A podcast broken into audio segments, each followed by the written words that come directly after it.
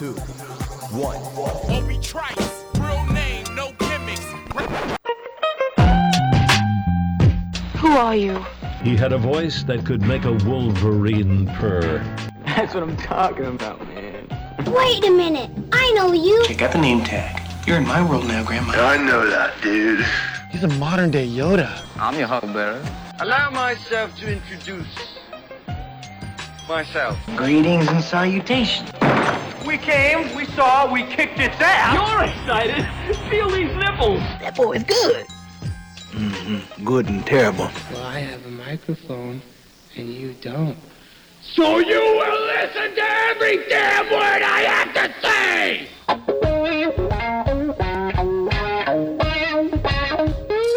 This is the Mike Rutherford Show on the Big X. Sportos, motorheads, geek bloods, wastoids, dweebies, they all adore him. They think he's a righteous dude.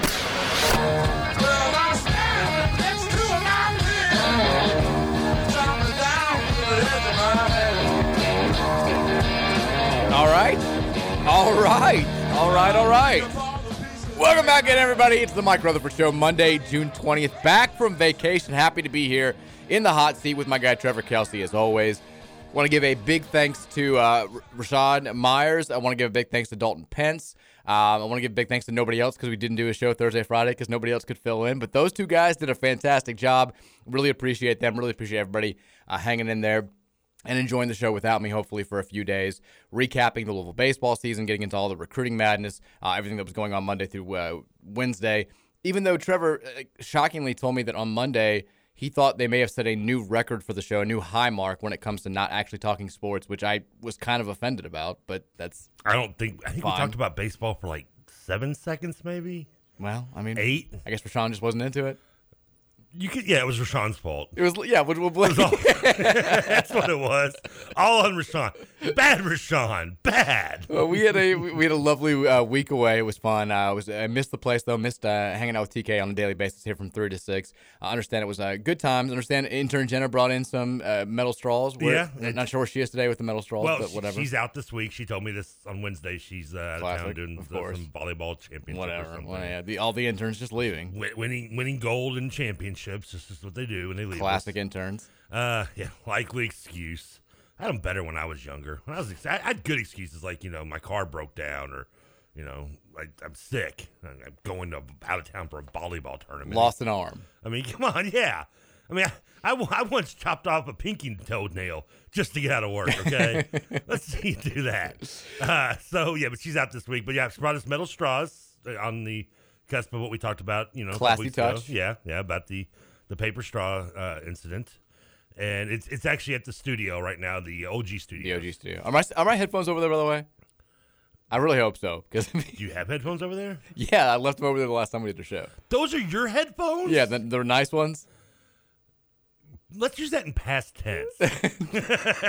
I hope they're still nice, and I hope they're still over there. They, yes. Well, yes and yes. Okay. Um, I guess they're the ones that we were asking for a couple weeks. Like, who left these? Who left these? Rashawn, I told you I left those over there the day after it happened. Did you? Yes, Did you tell me, or did you think you told I me? told you 100% that I left those over there. There's a very good chance you're telling the truth. Uh, I have been using them on a day to day basis for the bats. okay, I'm gonna I'm gonna need them back at some point. I'm going to get you some new ones.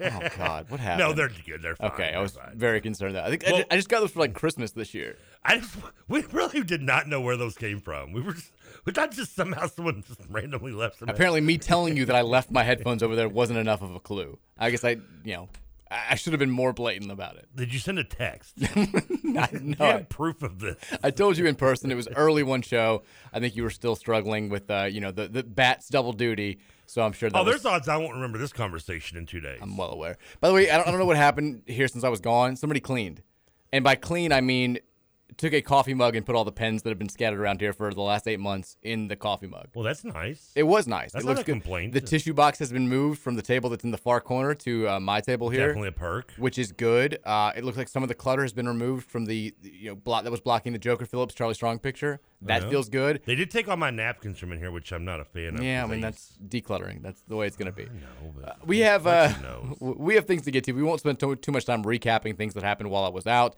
Uh, but we will talk about the the mega recruiting weekend over the weekend, uh, what we saw from it, what we expect to hear from it, to shed some more insight on all that good stuff. Keith Wynn's going to join us at 5:05 to give his take there. Uh, we want to hear from you today, of course, on the Thornton text line 502-414-1450. That's the text line number.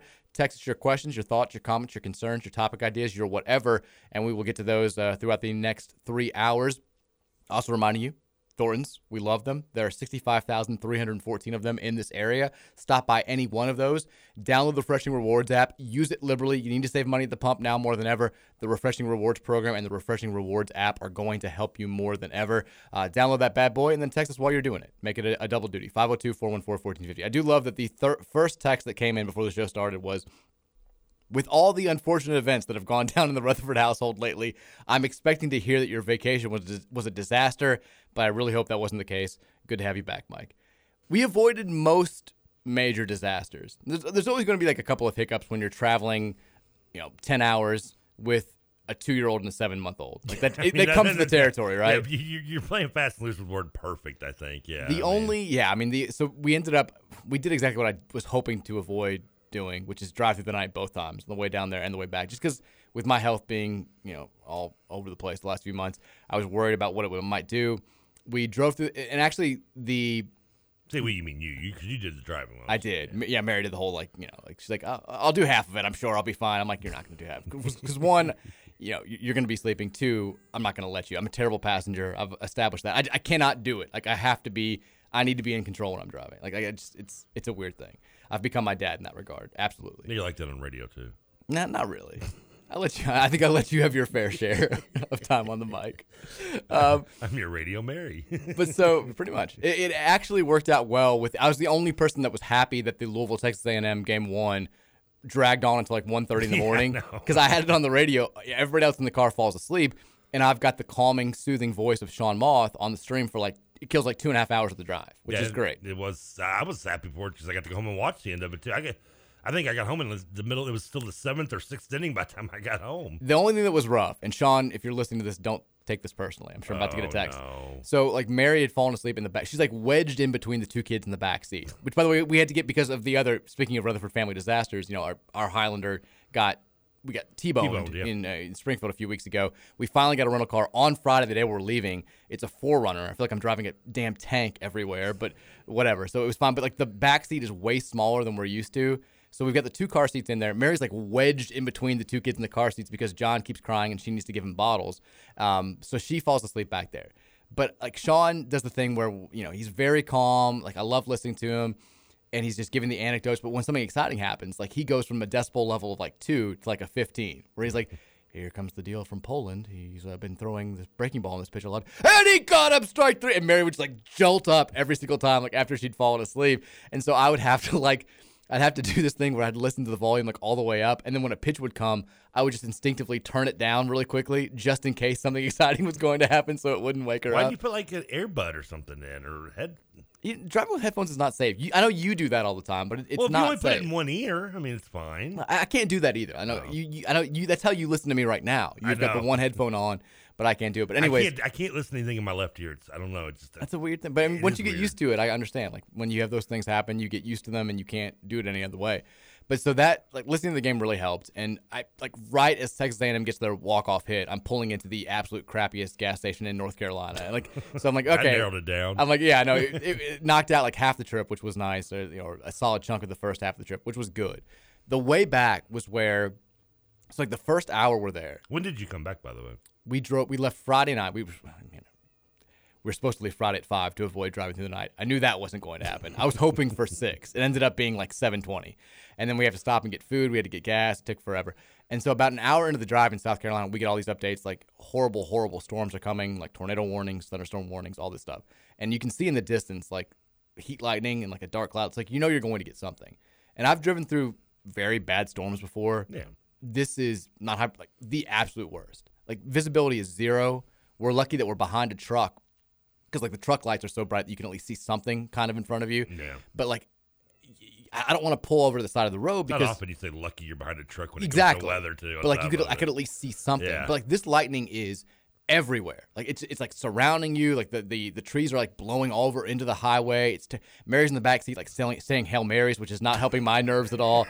It's terrifying. And so like oh, I'm picturing her back there doing the cross thing. she pretty much was. She's like holding Virginia's hands, like saying little silent prayers. I'm like, okay, you're not helping anything.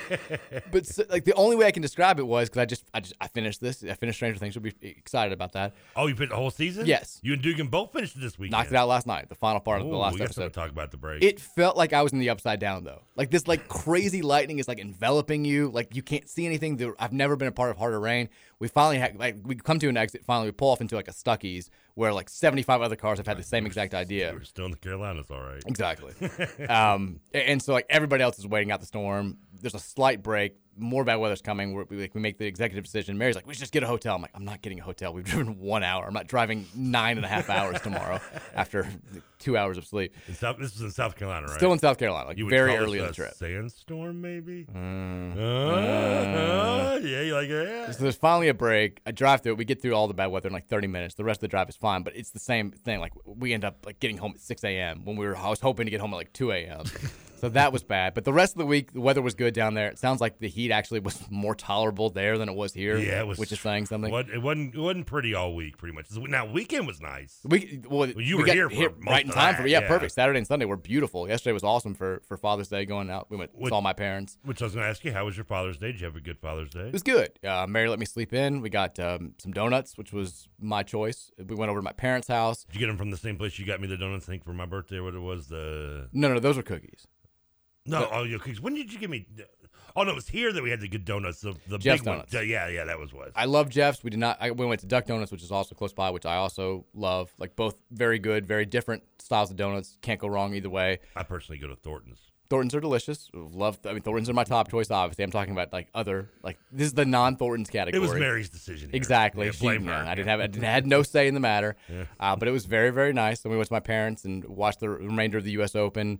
Had some barbecue. Hung out with uh, with Sounds dad. good. He got to show. I, I put the pictures of his little mini world on Twitter that people seem to really enjoy. Actually, I did. Say, I want to talk to you about that too later on. We can talk that about thing it. was awesome looking. Glenville's crazy. It's nuts. When people see it for the first time, they're they're definitely blown away, and understandably so. Um, Barbecue. ba- that was. I mean, it was a good little, yeah, nice little Sunday, nice I- little week. But I the week didn't- was great. Virginia loved the pool. She wasn't that much about the beach. John was kind of the same way. He loved the pool. He was all about it. Well, he's still. I mean, the kid's only not even a year old. I know, but I didn't think he was going to like when Virginia like when we took her to the ocean for the first time. She was about the same age, and she was like all about like just like putting her feet in the water and like seeing Yeah, like the I mean, water. pool he ocean though it. for him, it's probably no different. It's just water in Well, general. he loves the pool. Like he just loves being in it. Like, yeah, he loves. He likes all water. about it. That's my boy. We love. We love to swim. He's he was he was very into it. Um, I didn't realize if you're just joining the show, like if you missed the last couple months, like I have this weird thing going, like post COVID, long COVID, whatever the hell it is. They're trying to figure. out. I've got another doctor's appointment next week, but I can't drink. Like it's alcohol is like the biggest trigger, and heat. The heat, thankfully, I was fine with. Like I was able to go to the pool and like hang out outside, and like didn't feel awful for the next few hours. I didn't try alcohol, and I didn't realize how because you and I are kind of on the same page. Like we don't, we're not big drinkers anymore. At one point in my life, No, I no, absolutely was. Yeah, that was my twenties. Yeah, but like, it- like now, like I'm like, eh, you know, occasionally in the right situation, I'm gonna have a few. But like, I could, I didn't think it would be that hard. But on vacation, I don't think you realize. I don't think I have realized how many times you're in a position where it's like, oh yeah, it's like a drink here, drink there. Margarita with dinner if you go to a Mexican place, drinks by the pool, watching the Avalanche game, want to have a beer. It was also the first time I went down there where I couldn't play golf. Like Mary's dad and I always play at least around. We used to play a couple before kids Is that because you couldn't drink? because I I can't do strenuous stuff outside. Oh, thought was like you said. I thought you were saying you couldn't golf and play. And, and No, but I mean, I would have. I, I like 'Cause I can a few beers relate. in the Like, course. if I can't smoke, I won't play video games. Like, there's no point in playing Madden if I'm if I'm sober. I mean, So that kind of sucked, but like it was for the most part. It's it was. The good news was I was did all that stuff, was able to be a mostly present dad, mostly present husband for the entire week, and didn't good. like feel terrible. And I'm here in one piece, so that feels good. So we're glad to have you back. We missed you. yeah, I appreciate that. It's been it's been it's been a fun week. Like you said, Rashawn and I talked. Uh, I think we talked more sports on Wednesday, but zero on Monday. Uh, Dalton and I did some summer topics on Tuesday. He brought up uh, some of his favorite sports movies. and Nice, mine and classic uh, sports radio topic for always June. always a good one to bring up. Uh, he was only was this one day, and it has nothing to do with the fact that he said his favorite sports movie was Draft Day. Oh. I promise you that was not why he Oh, didn't. Get, he wasn't asked back. Oh. Uh, it might have been the reason why I left for five minutes in the middle of the show, but it wasn't the reason why he wasn't asked back. Uh, and then uh, yeah, and then yeah, my week's been pretty much doing best games and hanging out, wondering, waiting for you to come back at the door like a like a lost puppy. You get an extra two days of like a, a weekend. You got like a five, a four day Yeah, weekend. I mean, I got to sleep in a little bit, but I still did the best games both Thursday and Friday night. So, and then uh, I did get, I did some exciting news. I did get a, uh, I got the, the classic NES system put up at the studio. to I knew you were getting it. I did that, and I got the cable back on over there, which was a definite perk. Uh, I did it Thursday. I was like, I want to get it on so I can watch the basketball game. So I called Insight or Spectrum, whichever one it is, Charter. I don't even know who they are anymore. Yeah, and I call them. I'm like, they're like, we have a long wait. We will call if you like. We can call you back when it's your turn. I'm like, all right, it'll be in 45 minutes to an hour. I'm like, this is like I'm waiting it wasn't for like 45 cable minutes. guy. I'm surprised it wasn't 45 minutes to five hours. That's how So- everything is these days. So I started joking with Nick Kern that you know we're, uh, let's see what's what happens first. I actually get the cable on before this game ends, and I don't mean the basketball. I mean the one I'm working, which is the only purpose I'm in for sitting there. And thankfully, long story short, the cable came on with about two segments left in the entire bats game. Perfect. Post game. Perfect timing. and just in time to watch with like eight seconds left and the Warriors winning, they get the championship. so I got to watch at least the post uh, of it. And, Now, I should mention- but the best news is the cable's on. So beautiful. My Father's Day, you know, I have three three young Lovely ladies at kids. home. Yeah, yeah, little furry, little hairy, but they're I still love them. Uh, I spent Father's Day listening to the Bats and watching Footloose. I thought you always exclude the other dog. You always I said three. I thought they. I thought you had four now. Well, no, that was I was dog sitting for that Oh, pug. okay. I'm so glad that damn dog's gone. That's right. That dog was every morning would pee next to my bed, and every night would pull down my my garbage can and, and pull tissues everywhere. Now I've got to give you props They're because happy tissues. Yeah, are those happy tissues or are they sad tissues? I have to give you props because you and I both predicted Warriors in six. We did. You got the exact sequence of games right though. You nailed it perfectly. and which is awesome because I bet on everyone individually as well. Well done. Yeah. But I was texting you on Wednesday because I, I texted you and I said, you know, just so you know, if you get the if the Warriors win tonight and lock this thing up, you're like you've nailed it. You you've gotten it correct like perfectly. Which is perfect because you don't have a show tomorrow to go on to, to brag about to on- bring this I, up. I don't go on Twitter. I mean, I guess I could have, but like I feel like people bragging on Twitter about when they get something correct in sports. It's annoying. I, it is annoying. Nobody likes doing it. It's like, yeah, look what I told But you. On a radio show, it's nice to give a nice little like I told you so every now and then. Because I had proof I predicted it too that way. On You did. Show. Yeah. One of the things that I, I hated most, so the very last uh, Ramsey and Rutherford show on 790 before we got laid off was the night was the day of the LSU Clemson national title game, and like John was adamant that Clemson was just going to kick the absolute crap out of LSU, and I was very adamant that LSU's offense was just too good and they were going to win handily, and LSU wins fairly handily, and I'm like, all right, here we go, all right, like I, I win, I get to talk about this tomorrow, and then not so much. Didn't exactly get to happen. I like how that's still like when you talk about. I still think story. about it. But I love how that's the reason you're upset the show got canceled. Well, it's not. there- there were other reasons. That's like your go-to thing. You're like, oh, I got, I got, I don't- I got fired and the show got canceled. Well- I couldn't brag about being right about. when you're that. wrong as often as I am, you look for like the, the one little like you know light to grab is just dangled in front of you, and then you can't even. Yeah. I can see- talking to Mary about. Damn it, honey. I could, I could have bragged. But what are we gonna do about the, the Bills? Mary, sweetheart, we'll worry about these things later. It's like all I talk about during the Super Bowl. I'm like that guy right there. I knew he was going to beat Clemson. I had it. Thank you, the texter who texted in the uh, the Atlantic story about the long COVID. I, it was very comforting to read that on vacation, where it's like talking about it being a mass deterioration event, where hey, you may not be disabled forever, but everybody who gets this is just going to be slightly worse off for the rest of their lives. So that's I'm I'm glad I'm dealing with like irreparable brain damage. Apparently, this is lovely. It's a, it was a very comforting thing to read on vacation as I'm trying to like ease my mind. I did see that though. Thank you. Um, I think you're being sarcastic. yeah, I mean, I mean, it's it's an informative thing. It's this is going to be a thing, but uh, I'm happy to be on the I thought so. Are we? Are we? Are we sure it's not Pottstown again? Or They're not. They, they think it's some form of long COVID. I'm not fitting the exact mold for for POTS, but people who are, anyway, it's, it's not worth getting into. I'm seeing a specialist uh, next week, which so COVID officially comes in sizes now, huh? it is all sorts of There's different short, forms. medium, and long. It's a weird, weird thing. Uh, but the long COVID, I'll tell you right now, it sucks. I wonder if it's worse than wide. You don't get it. Don't get it. Texter, we're going to talk about Ramsey writing the email that happened while you were away. It- John didn't write it. Like he sent it. I love the the proof that this said host posts on Twitter, he might want to Photoshop it, cut it down a little bit because it's clear at the top. It says it's a forwarded email from John Ramsey. Is that what happened? Yes, someone po- uh, Sweeney posted the email. I was like, Oh. I don't care. Well, I mean, I can tell you. I mean, I can, I can. Yeah, he posted. show- He's like, "There's proof that Ramsey sent it," and you look at it. It says, "It says in subject matter FW double colon so and so athletic." It's like he he's forwarding an email. He definitely sent it. I mean, I can, I can tell you who wrote it, but I'm not going to. Yeah, But it wasn't John. Well, Um, he sent it. Hundreds of people forwarded it. the same person who wrote the letter in 2018 is the same person who wrote this letter. That's, that's all I can. It say. wasn't me. It wasn't. It wasn't Trevor. but uh, yeah, John. I, I mean, I've got the emails with the original, and then I've got the email that uh, that John uh, forwarded to people. Yeah, that's man. Hey, that's how I got it. There's no reason. there's no reason beating around the bush. Uh, that's yeah. That's what. I, but I, I mean, at the end of the day, who cares? Like I, I, I didn't realize that was that big of a thing. I mean, I have, was to- have we moved on from it? Some people have. I mean, I just, I mean, I know that we there's still the mystery of the 37 unnamed businesses that Which seem to be doing may or fine. may not exist. U of L seems to be doing fine. I mean- and Jim Patterson now donating money and Yeah, sitting Patterson- with Josh Heird, and, I was gonna like as if nothing. Like I, I think we're all going to be okay at the end of the day, which was, is nice. It was since it's been it's been Ali and Muhammad Ali United at the bats. Lonnie Ali was at the baseball games as well. so she they- seems they to were be there. fine. I I, think I, I think we're all going to be okay.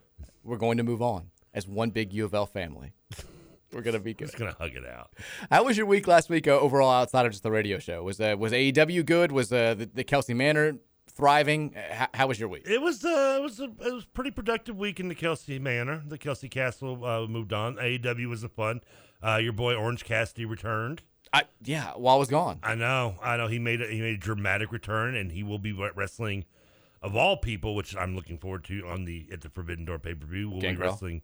No, uh, Will Ospreay, who is Oh. considered by some and uh, arguably and pretty much easily to argue the maybe one of the top wrestlers in the world right now. So to have him do Orange Cassidy is an interesting matchup, but should be a fun match. Uh, Jeff Hardy got another DUI, and he's pretty much out of wrestling now. Oh really? Yeah, Well, that was a- that's a big deal. We've lost two referees from the '90s, and Tim Oh. White and uh, Earl Hep- I mean Dave Hebner, both passed away this week. Unfortunately, That sucks. Yeah, sorry for the downside. But on the positive news, it was a good movie week. Uh, I you mentioned Footloose yesterday. I watched The Lincoln Lawyer for the first time this week Okay, with Matthew McConaughey. not familiar. Yeah, it's all right. It's not. It's, it's okay. Not something I'd make time to watch, but Yeah, it was. Yeah, it was kind of. Yeah, it was okay. Um, well, I've been hearing good things about the show on Netflix, but I thought I'd watch the movie first, and just to give it a shot. Uh, watched Blazing Saddles again, which is always a good one. Watched The Babe, Rudy. Uh, yeah, pretty much a, a good week in general. Down yeah, pretty good week for. Down Periscope.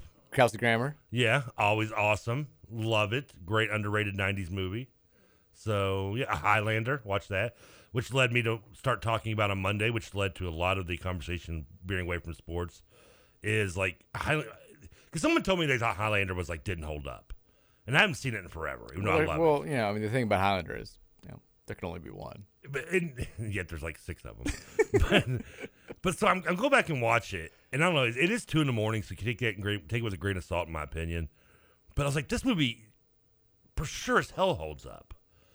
I mean, the special effects notwithstanding, That's every movie from that era. but other than that, I mean, the plot, everything is so awesome about this movie, from from the characters, to the, just everything about it, and it just made me start wondering. Like, I know I hate reboots, but if there's like some movies that I could see redoing because they were somewhat considered cheesy, I could see Highlander getting redone. okay, My main favorite would be Time Cop of John Claude Van Damme of course. because that's I think it's a cool plot, and the movie's just awful.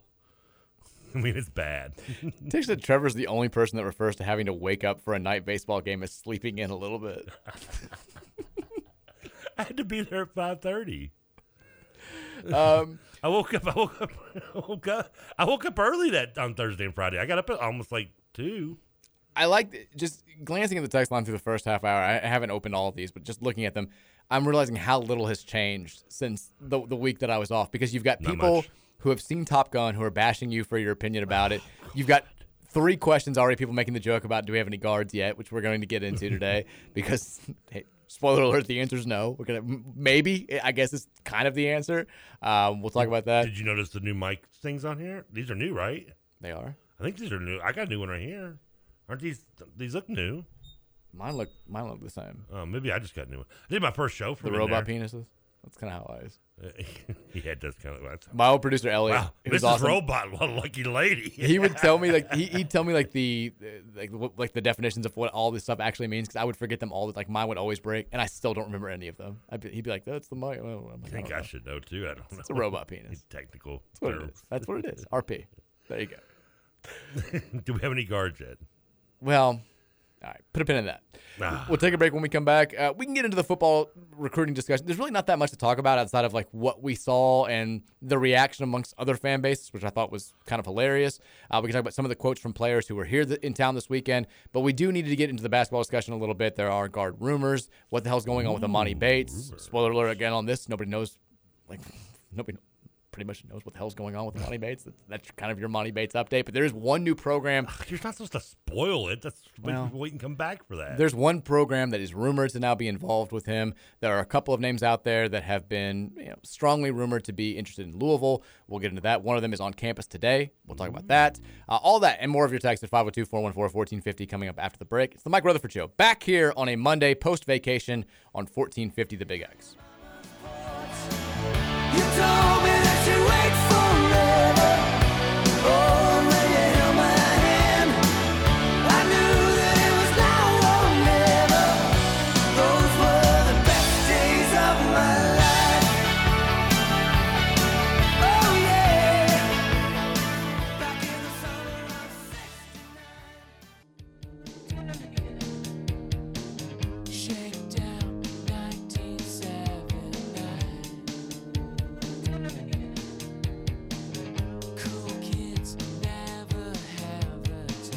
All right. Are these all songs with years in the title? Close. Well, we had Summer of 69. Mm-hmm. This is the. This references 1979. Next song will be about 1989. 1989. Is it going to be Taylor Swift? 99. There's an 89. Yeah, Taylor Swift did 89. Yeah. Then there's a 1999. Oh, God, I could have done that. I didn't think about You could have done 99. I don't know about 2009. And then tw- 2029 hasn't happened. I don't think anybody's written a song about it. Could so- I have gone one year back? Is there a 59? Oh, probably not. Not that I know of, at least. There's an old 55 by Tom Waits. It's about a car. You could have made it work. Yeah. Good so song, the, so the, the, theme is not years. No, but it's close. Okay. All right. Well, we'll keep going. Uh, welcome back in, Mike Rutherford Show, Monday edition. Back from vacation. Happy to be here. Happy to be talking Cardinal sports. Sad that we're not talking about College World Series. That was kind of my hope was that we'd get back here. We'd have a full week to dive into the baseball team. Have you watched any of it out since, since Louisville's been eliminated? Very little. I watched Notre Dame eliminate Tennessee because I just, like everybody else, That's- hated that yeah. Tennessee team and enjoyed the Schadenfreude of watching Tennessee fans melt down on Twitter. Kind of insane. Notre Dame. It's only the second time they've been there since 2002, which was last when they did that.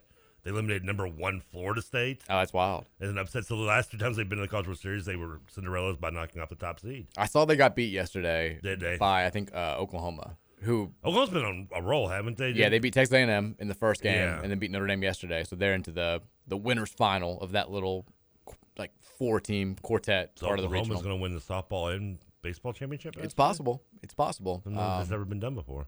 hmm, that's a good question. I something I wouldn't. I couldn't even venture to guess if it has been or not. Yeah. Maybe Florida. No, Florida's never won a College World Series. I don't think. Yeah.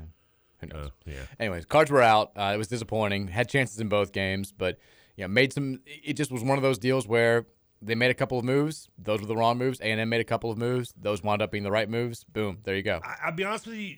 I was at least happy that they didn't like lay down on on Saturday in game two because they could easily. I could have seen the loser of that game one easily kind of coming in mentally, oh, completely mentally flat in a game two because it was a game where like you know, matter the description you give could work for Louisville to A&M, but the the cliche we had every opportunity, we let it slip between our fingers.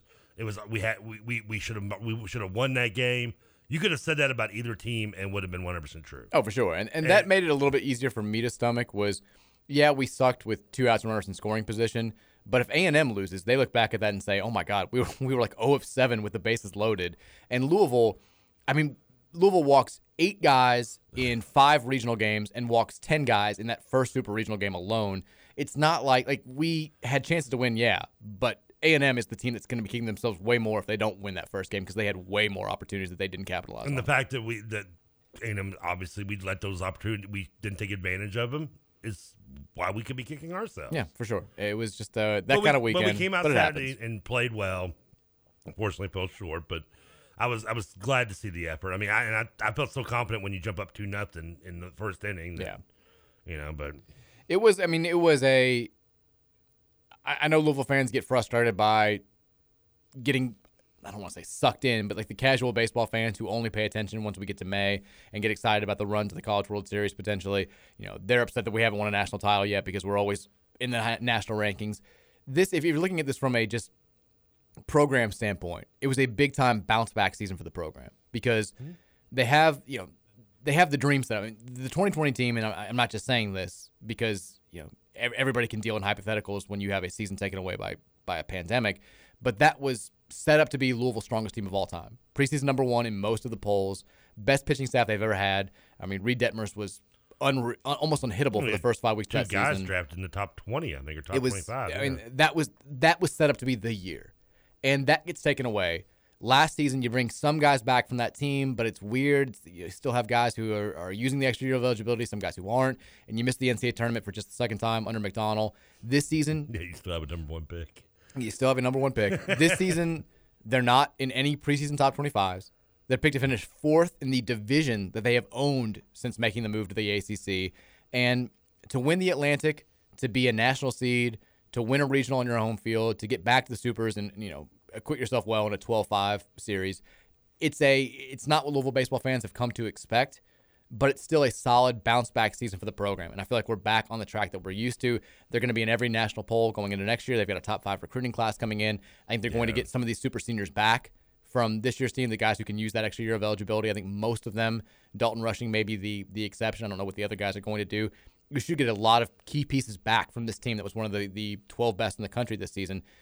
There are reasons now to believe, and I think everybody knew we were going to bounce back, but to see it actually happen was big. And, and now I think we can all be very, very optimistic for the future under Dan McDonnell. I mean, you look at what, like you said for next year. I mean, you could just listen to Dan McDonnell, who just tried so hard as not to ignore the accomplishments of this team, while also trying not to. I mean, it was impossible not to just burst about how good next year's team could be. For sure. I mean, you saw that even in, in, his press conferences where he talked about, you know, like this year we, we somewhat overachieved, probably. You know, we weren't maybe maybe we were cruelly rated, but we obviously played better than anyone expected us to. But next year, whoa! I mean, he didn't. I mean, I'm not speaking verbatim, but I mean, like next year, it's whoa.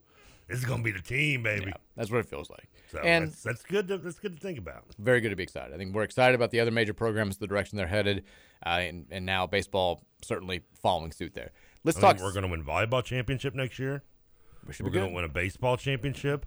We're gonna go to the Final Four in basketball. Number one recruiting class in history. We're gonna win the Football. AC, we're gonna win the ACC in football. I mean, what, we're gonna win. We're gonna win a women's title. Jeff Walz has it rolling. Do we have Do we have a softball team? Yes. We're gonna lose to Oklahoma in the championship. we're gonna we're gonna we're gonna I don't know. We're gonna win cheerleading again because we always win Always that do. anyway. Uh, we're gonna win. Uh, we're gonna win soccer. Men's soccer is gonna go to the Final Four. Okay. Um, It's called the College Cup. The College Cup. Yeah, that's right. Um, and then that's the Red Solo Cup, isn't it? Yep. And then what's what other sports are we, were we going to compete in? All of them. We're good. We're good. All right, that's it. Knocked it out. Uh, speaking of major sports, we'll save the basketball talk for the the second hour. I want to talk about the football stuff over the weekend because this is the weekend that everybody's had circled for a long time. The weekend where they had this weekend a year ago. The guys that they really want, some of the guys that they already have, they want to, you know, spread the gospel of Satterfield across the country. They wanted them all on campus the same weekend, and this was the one. This this was if you're anybody who's anybody in the class of 2023, the class of 2024, you either were in town this weekend or you knew about what was happening in Louisville this weekend. Pierce Clarkson takes out more billboards over the city. That was cool. I enjoyed seeing that.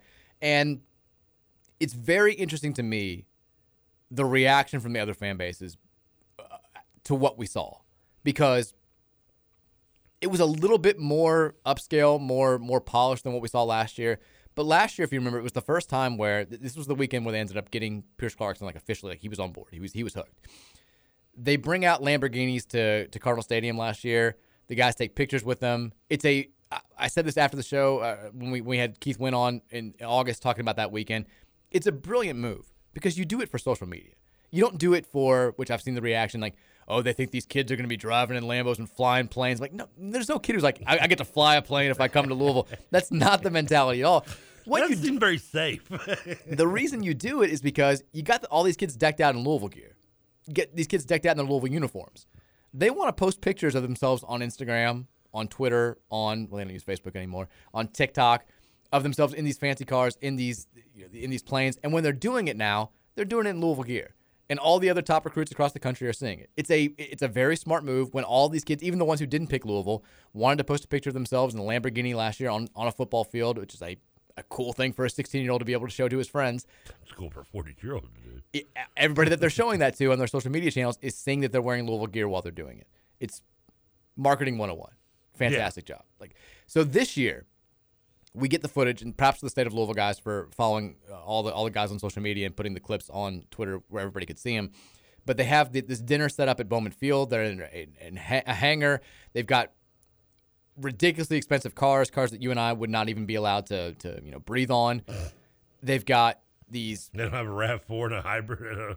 No, no, they don't have the 4Runner. Debris. the, the, the dented in Highlander. They don't. They don't have that one. That wasn't part of the uh, the, the pitch to the recruits. That's the walk on at the end. Of that was sitting next to it. Yeah, exactly. You're the the long snapper transfer. Yeah, I'm shy. You get the Highlander. So they've got that going on. They got the dinner set up. There are airplanes all over the place. They, they got all these jets set up. The kid the kids get to go inside the cars. They get to go inside the planes. They're taking pictures. All of that good stuff. And when the, the tweets start circulating, when the videos start circulating, the players being like, "Oh, this is pretty cool." I mean, the the trolls come out, and it's most notably Kentucky. You expect, you know what they're going to do, you, you know how they're going to react.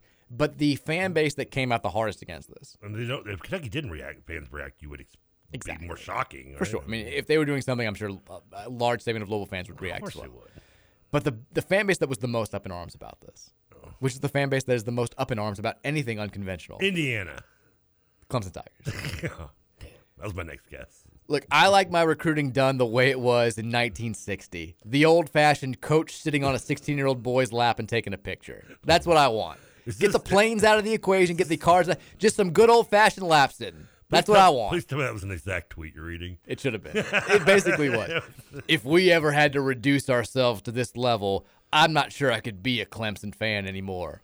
Reduce yourself. To I want my head coach sitting five inches away from a young man's crotch, like it was in the old days. The curiosity of where his left hand is.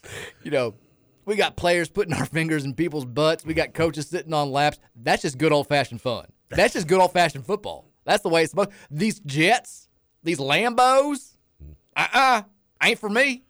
And everybody bringing NIL into We it. show our recruits American cars. Like, you know how? well done. Thank you. You know how uh, like NIL has become this catch-all term. Like we, we have this thing in society where like a term like like woke is a perfect example. Like Yeah. woke was being used three years ago. It now means nothing because everybody just use it to describe something that they don't. Oh, you, you woke? Like like it, it's not even what that means. Or like critical race theory. That discussion. Nobody exactly knows what critical race theory is. People just know that they don't want it taught in schools. Like it's become the same. to find out what it is for years. I couldn't tell you. Like, Like, nobody can. like- no, nobody knows. And it's also not being taught like anywhere, but people still want it banned. So I whatever. and I love how people think woke is a new thing. Woke has been going on since like the 30s. I Right. mean, it's It- it- it, like, it- it has a different name, but it's the same perspective. But now it just means nothing. Like, Yeah. like if you say like you know I. I think the homeless should have some food. Like, oh, that's very woke of you. Like, well, that's not really that's not really what the, the word was intended to mean. We're getting to that point with what it means? we're getting to that point with NIL because NIL has become something that means nothing. People just toss it out whenever there's something that goes on with recruiting that they don't like. The amount of people that were like, "This is the problem with NIL." They got car. I'm like, nobody is. Uh, like, this is not an NIL deal. They're not getting Lamborghinis. They're not getting again. They're not. We're not gonna let these kids fly fighter jets around Louisville when they come here just because they sign with us. It's just a cool photo op. That's all this is. now, if he's a five star, can we give him the car? Sure. Okay. But I mean that like we'd have to get a dealership involved in that. Like they would have to be an NIL deal. These Yeah. are not. This has nothing to do with NIL. Do you, I mean like years ago before Nil was around when we did the pictures of like the players on the horses at the stable? Do we think we gave him the horses? No, I'm sure that was against the rules. I do also love like it's it's um, a it's it's recruits walking around floating a horse. it, it is hilarious to me that because the IRP hearings happened over the weekend, which there, there's nothing really to talk about there, but we'll get into that next hour. And one of the things that we're being that we have there's a level two violation are those stupid 30 for 30 videos that we made ESPN style and recruiting pitches. And one of them, the Courier Journal uh, obtained through a lawsuit. We talked about that like, a couple weeks ago. And you can watch it, and it, it's like it, it's it's a fine video, but it's a very basic, like not flashy recruiting video that you can see anybody doing. And the videos that we are putting out for visits over the weekend, ten times more flashy. You got Jack Harlow soundtracks. You got like well done images of all these kids. You got their names everywhere. Like this is all per the rules now. This is all by the book. This all is like, like within the NCAA bylaws. And yet the ba- the poor basketball program over here has been dealing with stuff for five years, waiting to hear what the hell is going to happen. They're getting hit over the head with like a uh, like no offense to the person who made those videos, recruiting videos, they're a little bit outdated now, but like videos that are like a D minus compared to the stuff that we're putting out for visitors a football program over the weekend, kids that may not even come here. It just uh, it, it blows my mind that this is okay, but we're still we haven't gotten punishments for the stuff from four years ago that is far less flashy, far less to the point, far less like, whatever you want to word you want to use when it comes to recruiting than what we're actually doing right now, which is acceptable according to the same rules. It, it just it, it's it blows my mind. But the reaction to this has been interesting to me because we did the virtually the exact same thing a year ago with the Lamborghinis on the field. A little bit less flashy, a little bit less in your face. No one gave a bleep. But now we're, getting some kids. We're a threat. We're getting some kids. All of a sudden, you got a top 15 recruiting class. You're getting these four stars. You're in on some five stars. Number one running back in the country is kind of, hey, Rueben Owens. I don't know. Has he decided yet? No. No? You were texting A&M, it sounds like. I don't know. We're, we're going to see what happens. And Clemson doesn't like that. UK doesn't like that. And I like it. I like that they don't like it. I'd be more What brings you more pleasure, Clemson or UK's anger? Clemson. Okay, I kind of thought you were going to say. UK, you, you- we get mad at each other for everything. Like that's the way rivalries work. Clemson, I don't know why UK would care though. Until it comes down to a Kentucky kid, they recruit nowhere. We're, we're we're on the left coast. We're we're beaches and surf. And, Look, we're in the Pacific and Fat. Burger and and you know and hanging ten. Trevor lives his life in the Pacific time zone. We've been there for years. they- yeah, I've been I've been told this many. That's why he wakes up at two. Yates used to tell me I was living on the West Coast time zone, living in the East Coast uh, East Coast. But I mean, Kentucky's Ohio. They're you know steel mills and and uh, yin yang and you know all that that good stuff. Mid, midwestern life. That's their recruit. Until we get to Kentucky, there's no reason to worry about each other. And let's be real, like when We're it comes to Chillville, when it comes baby. to recruiting at this type of level, which Kentucky's been doing for the last few years, and, and Louisville now is starting to do, we're not used to it, and we, I don't, I don't think that we like we know that we have to do stuff like this to get in with the Ohio States and the Clemsons of the world. I mean, you talked to UK people like four or five years ago, like even the media members who were close, they're like, and you're like, how is Mark Stoops doing this? I mean, they'll strip to be like, oh yeah, he's cheating. Like, like of, I mean, of course. Like, like, what do you want me to say? Like, we're not cheating now because it's by the book, but it is an unconventional program. There's, to use John Calipari's phrase, we are doing things unconventionally. And I think Kentucky understands that they had to do things unconventionally back in the day to get to where they are now. Louisville's now trying to do the same thing. UK doesn't like it. We would do the exact same thing if the shoe was on that foot. But the Clemson stuff, the holier than thou, You hate Clemson so much. I hate programs that are fake nice.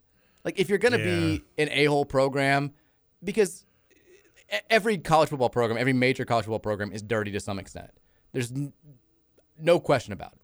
And most, I think, college football fans and most college football programs will accept this to a degree.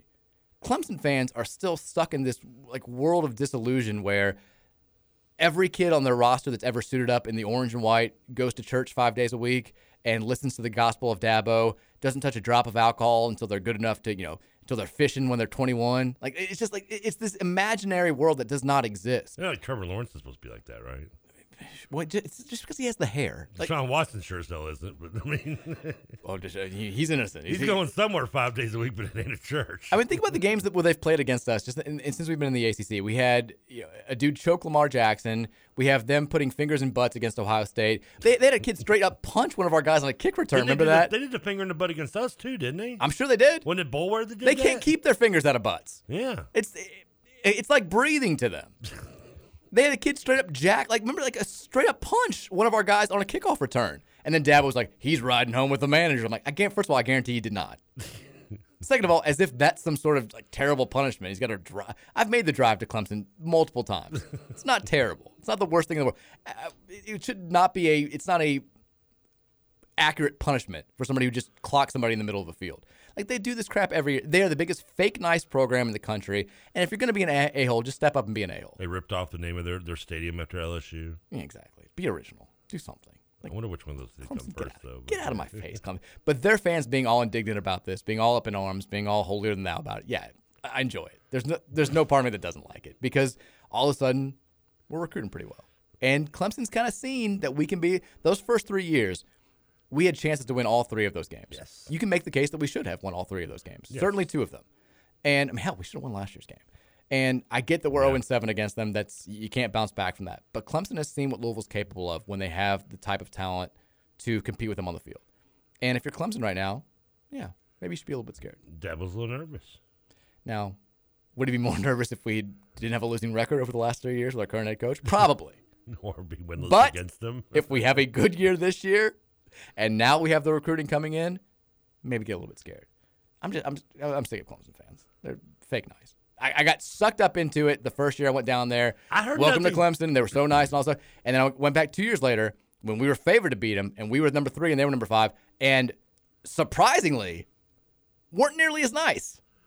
They're two faces. What you're saying? They're absolutely two faced. I've heard. I heard. I used to hear that that Clemson was like the most polite fan base. Well, when you when they when they're a tier above you, I'm sure they were very nice for the 73 to six beat down a few years ago. The best two team win. Two Best team two and six team Dev Dabo's ever seen. I know we mocked that, but it's actually not a bad. I mean, that team definitely was better than two win team. I mean, we know that. Still, it's terrible. I mean, it's, it's Dabo. He does this every week. He, whoever they're playing, he's going to say stuff like that. And they went out there and beat us by 70 points. Suck it, Dabo.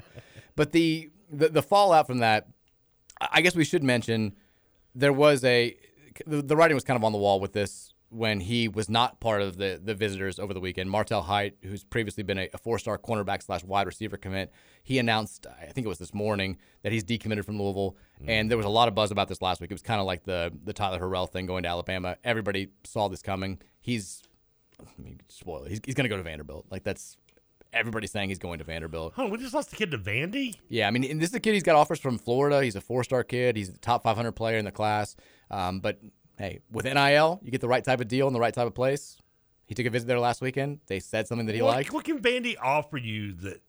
Maybe he wants to be a doctor. Like a free nerd or something? I mean, like Maybe he likes bachelorette parties. I mean- I don't know. Country music. What? I mean, what is he Big do? Predators Yeah, I don't know what it was. He said something that they or they said something that he liked, and he has decommitted. So we've lost one of our four stars from that class. But the news is positive around Madden Sanker, the four star offensive lineman who I think has been the top O line commit. Luke Burgess seems like we're turning in the right direction there. Um, a lot of the kids who were in town over the weekend, Where was this kid going to Vandy from again? Georgia. Oh, who cares? We we don't even recruit the South anymore. We're, we're West Coast fans. We're West Coast, baby. We're all we're, we're all Tupac and, and Dre and Snoop. We ain't hanging out with, with the Biggie Smalls guys anymore. And uh, Raymond Polito, the other another Never offensive outcast. lineman, he announced his top five. Louisville seems to be trending in the right direction there. Louisville's in that top five. Um, another West Coast kid. He's the Cards are joined in his top five by Arizona, UCLA, Oregon, and Alabama. Um, so loo- looking good there. We're feeling good about some of these prospects. It seems like the recruiting weekend did the trick. We'll know the truth here in a few weeks when the hopefully commits start rolling in. But it sounds like they pulled out all the stops. It sounds like it went well. Um, all the quotes from the players who were in town over the weekend spoke glowingly about it. Sounds like Satterfield and company couldn't have done much more. Looking good, Winthrop. Feeling good, Billy Ray. We not gotten Harlow in town. Like, what are you doing, Jack? Come on. We need another basketball. And we know we did Chillville, right? We uh, people are using the Chillville hashtag. Chillville, baby. Chillville, baby. Look at a hand sign. We even got the hand we have sign. a hand sign. Yeah. CV. CV. Can we, in all seriousness, the one basketball commit that we've got. I said that to Dalton. He looked at me like I was just like a Wow, leper. he was like, "What are you talking Kids about?" these days. He's like, "Don't say that." I'm like, "They will." it's not me. It's the kids who are out of touch. Huntley Hatfield is the only like you know guy who we like really got a commitment from after visiting, and that was with Jack Harlow. remembered, yeah. And now we need you know We Jack- need more Jack Harlow. Send Jack to Ypsilanti. Let's get him on him back. Let's do we really? I mean, do we want to use them for baits?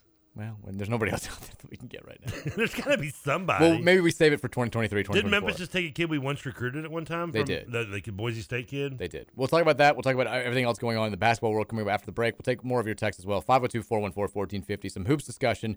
Are we going to get any guards? When's that's going to happen? The conversation rolls on for a second straight month here on the Mike Rutherford Show. We do that after the break here on 1450 and 96.1, The Big X.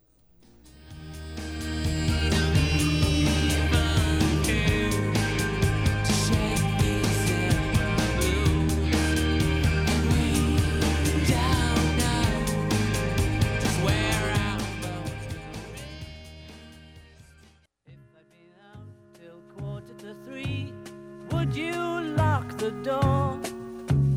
Will you still need me? Will you still feed me when I'm 64?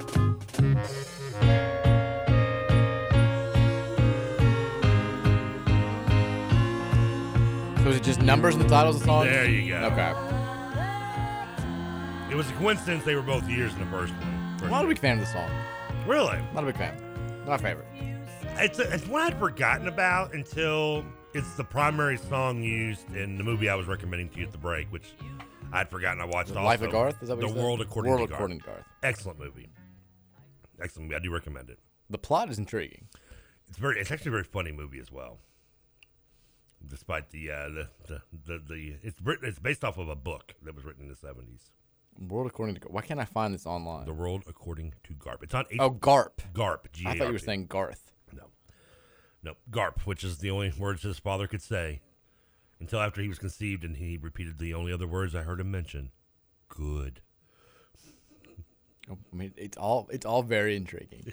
what a way to start hour number two here. Yeah. On the comeback episode of the Mike Rutherford Show, post vacation here uh, on 1450 The Big X. You know what I was doing on vacation? Constantly. This is not a, a plug. This is not me lying.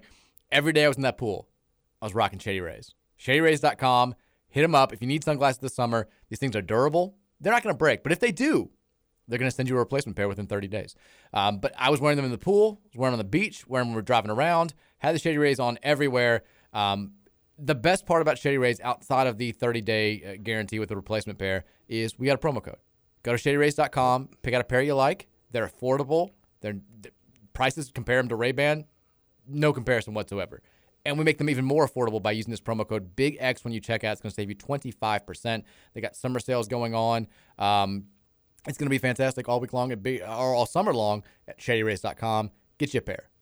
I like the people who sent in pictures to us on Twitter of them rocking their Shady Rays. Yeah, somebody even sent uh, slid into the DMs asking us like, "What was that website again and promo code?" I was listening. I wanted to get them, and Yeah. sent it to them. It's like, they hopefully they got their, their good shady rays. I love them. I've got my two, but I started kind of going back and forth.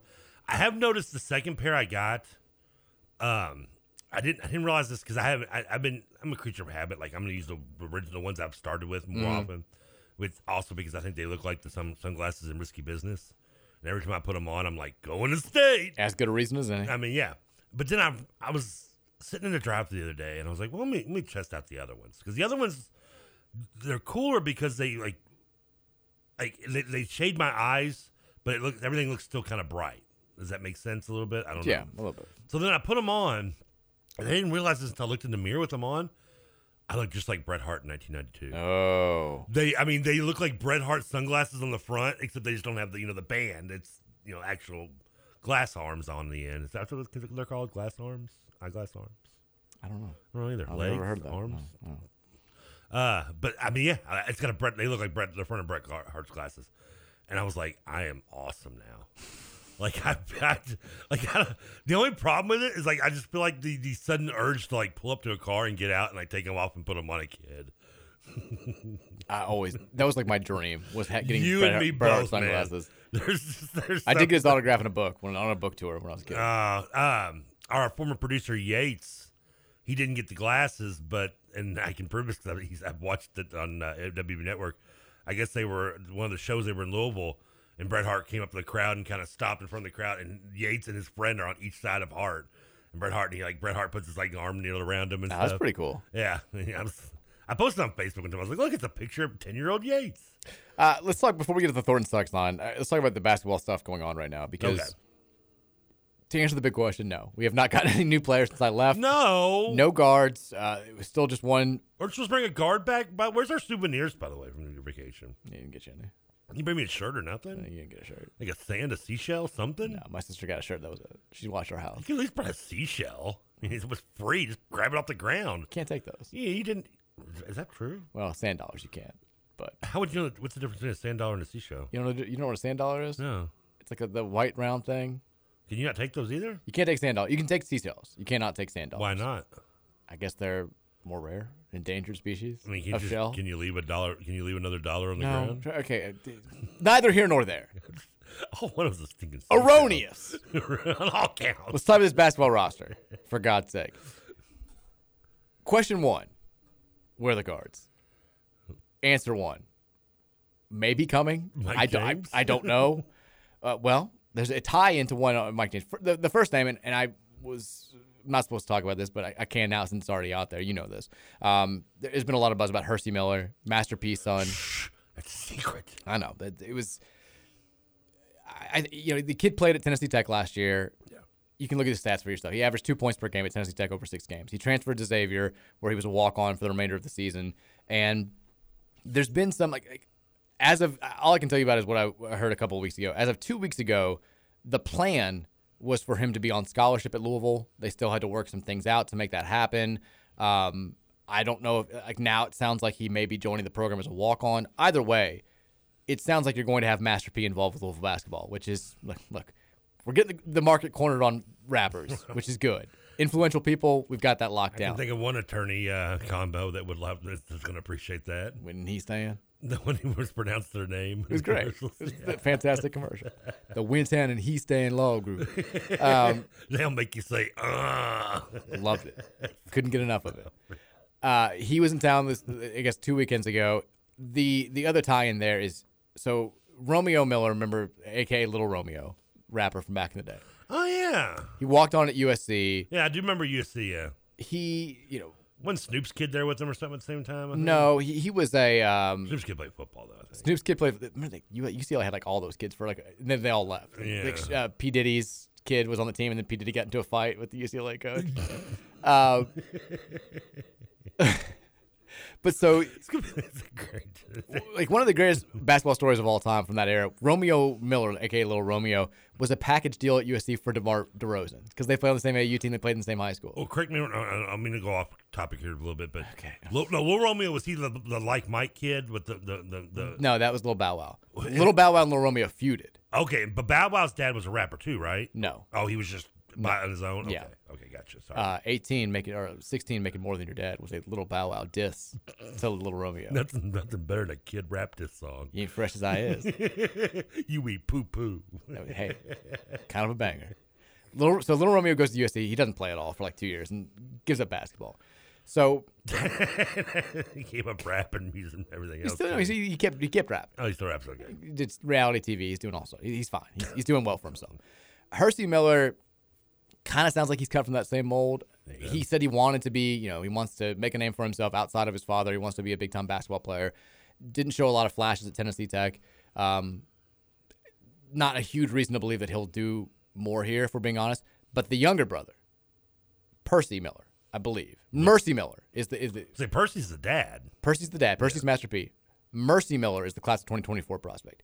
He is the one that you look at in the family and you're like, okay, like legit high level recruit. Okay. And he was in town a couple weekends ago with Hersey and Percy.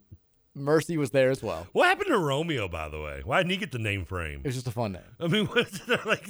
He got this. He got this idea too late in the procreation game. Like he, you know, he had the first kid. He's like, "Damn it!" Could have been Kersey. Could have been Kersey. Could have been Lursey. Whatever. Zersey. Dursey. Um, just going through the alphabet. Bursey. but if you get Hersey, you got Percy in the fold.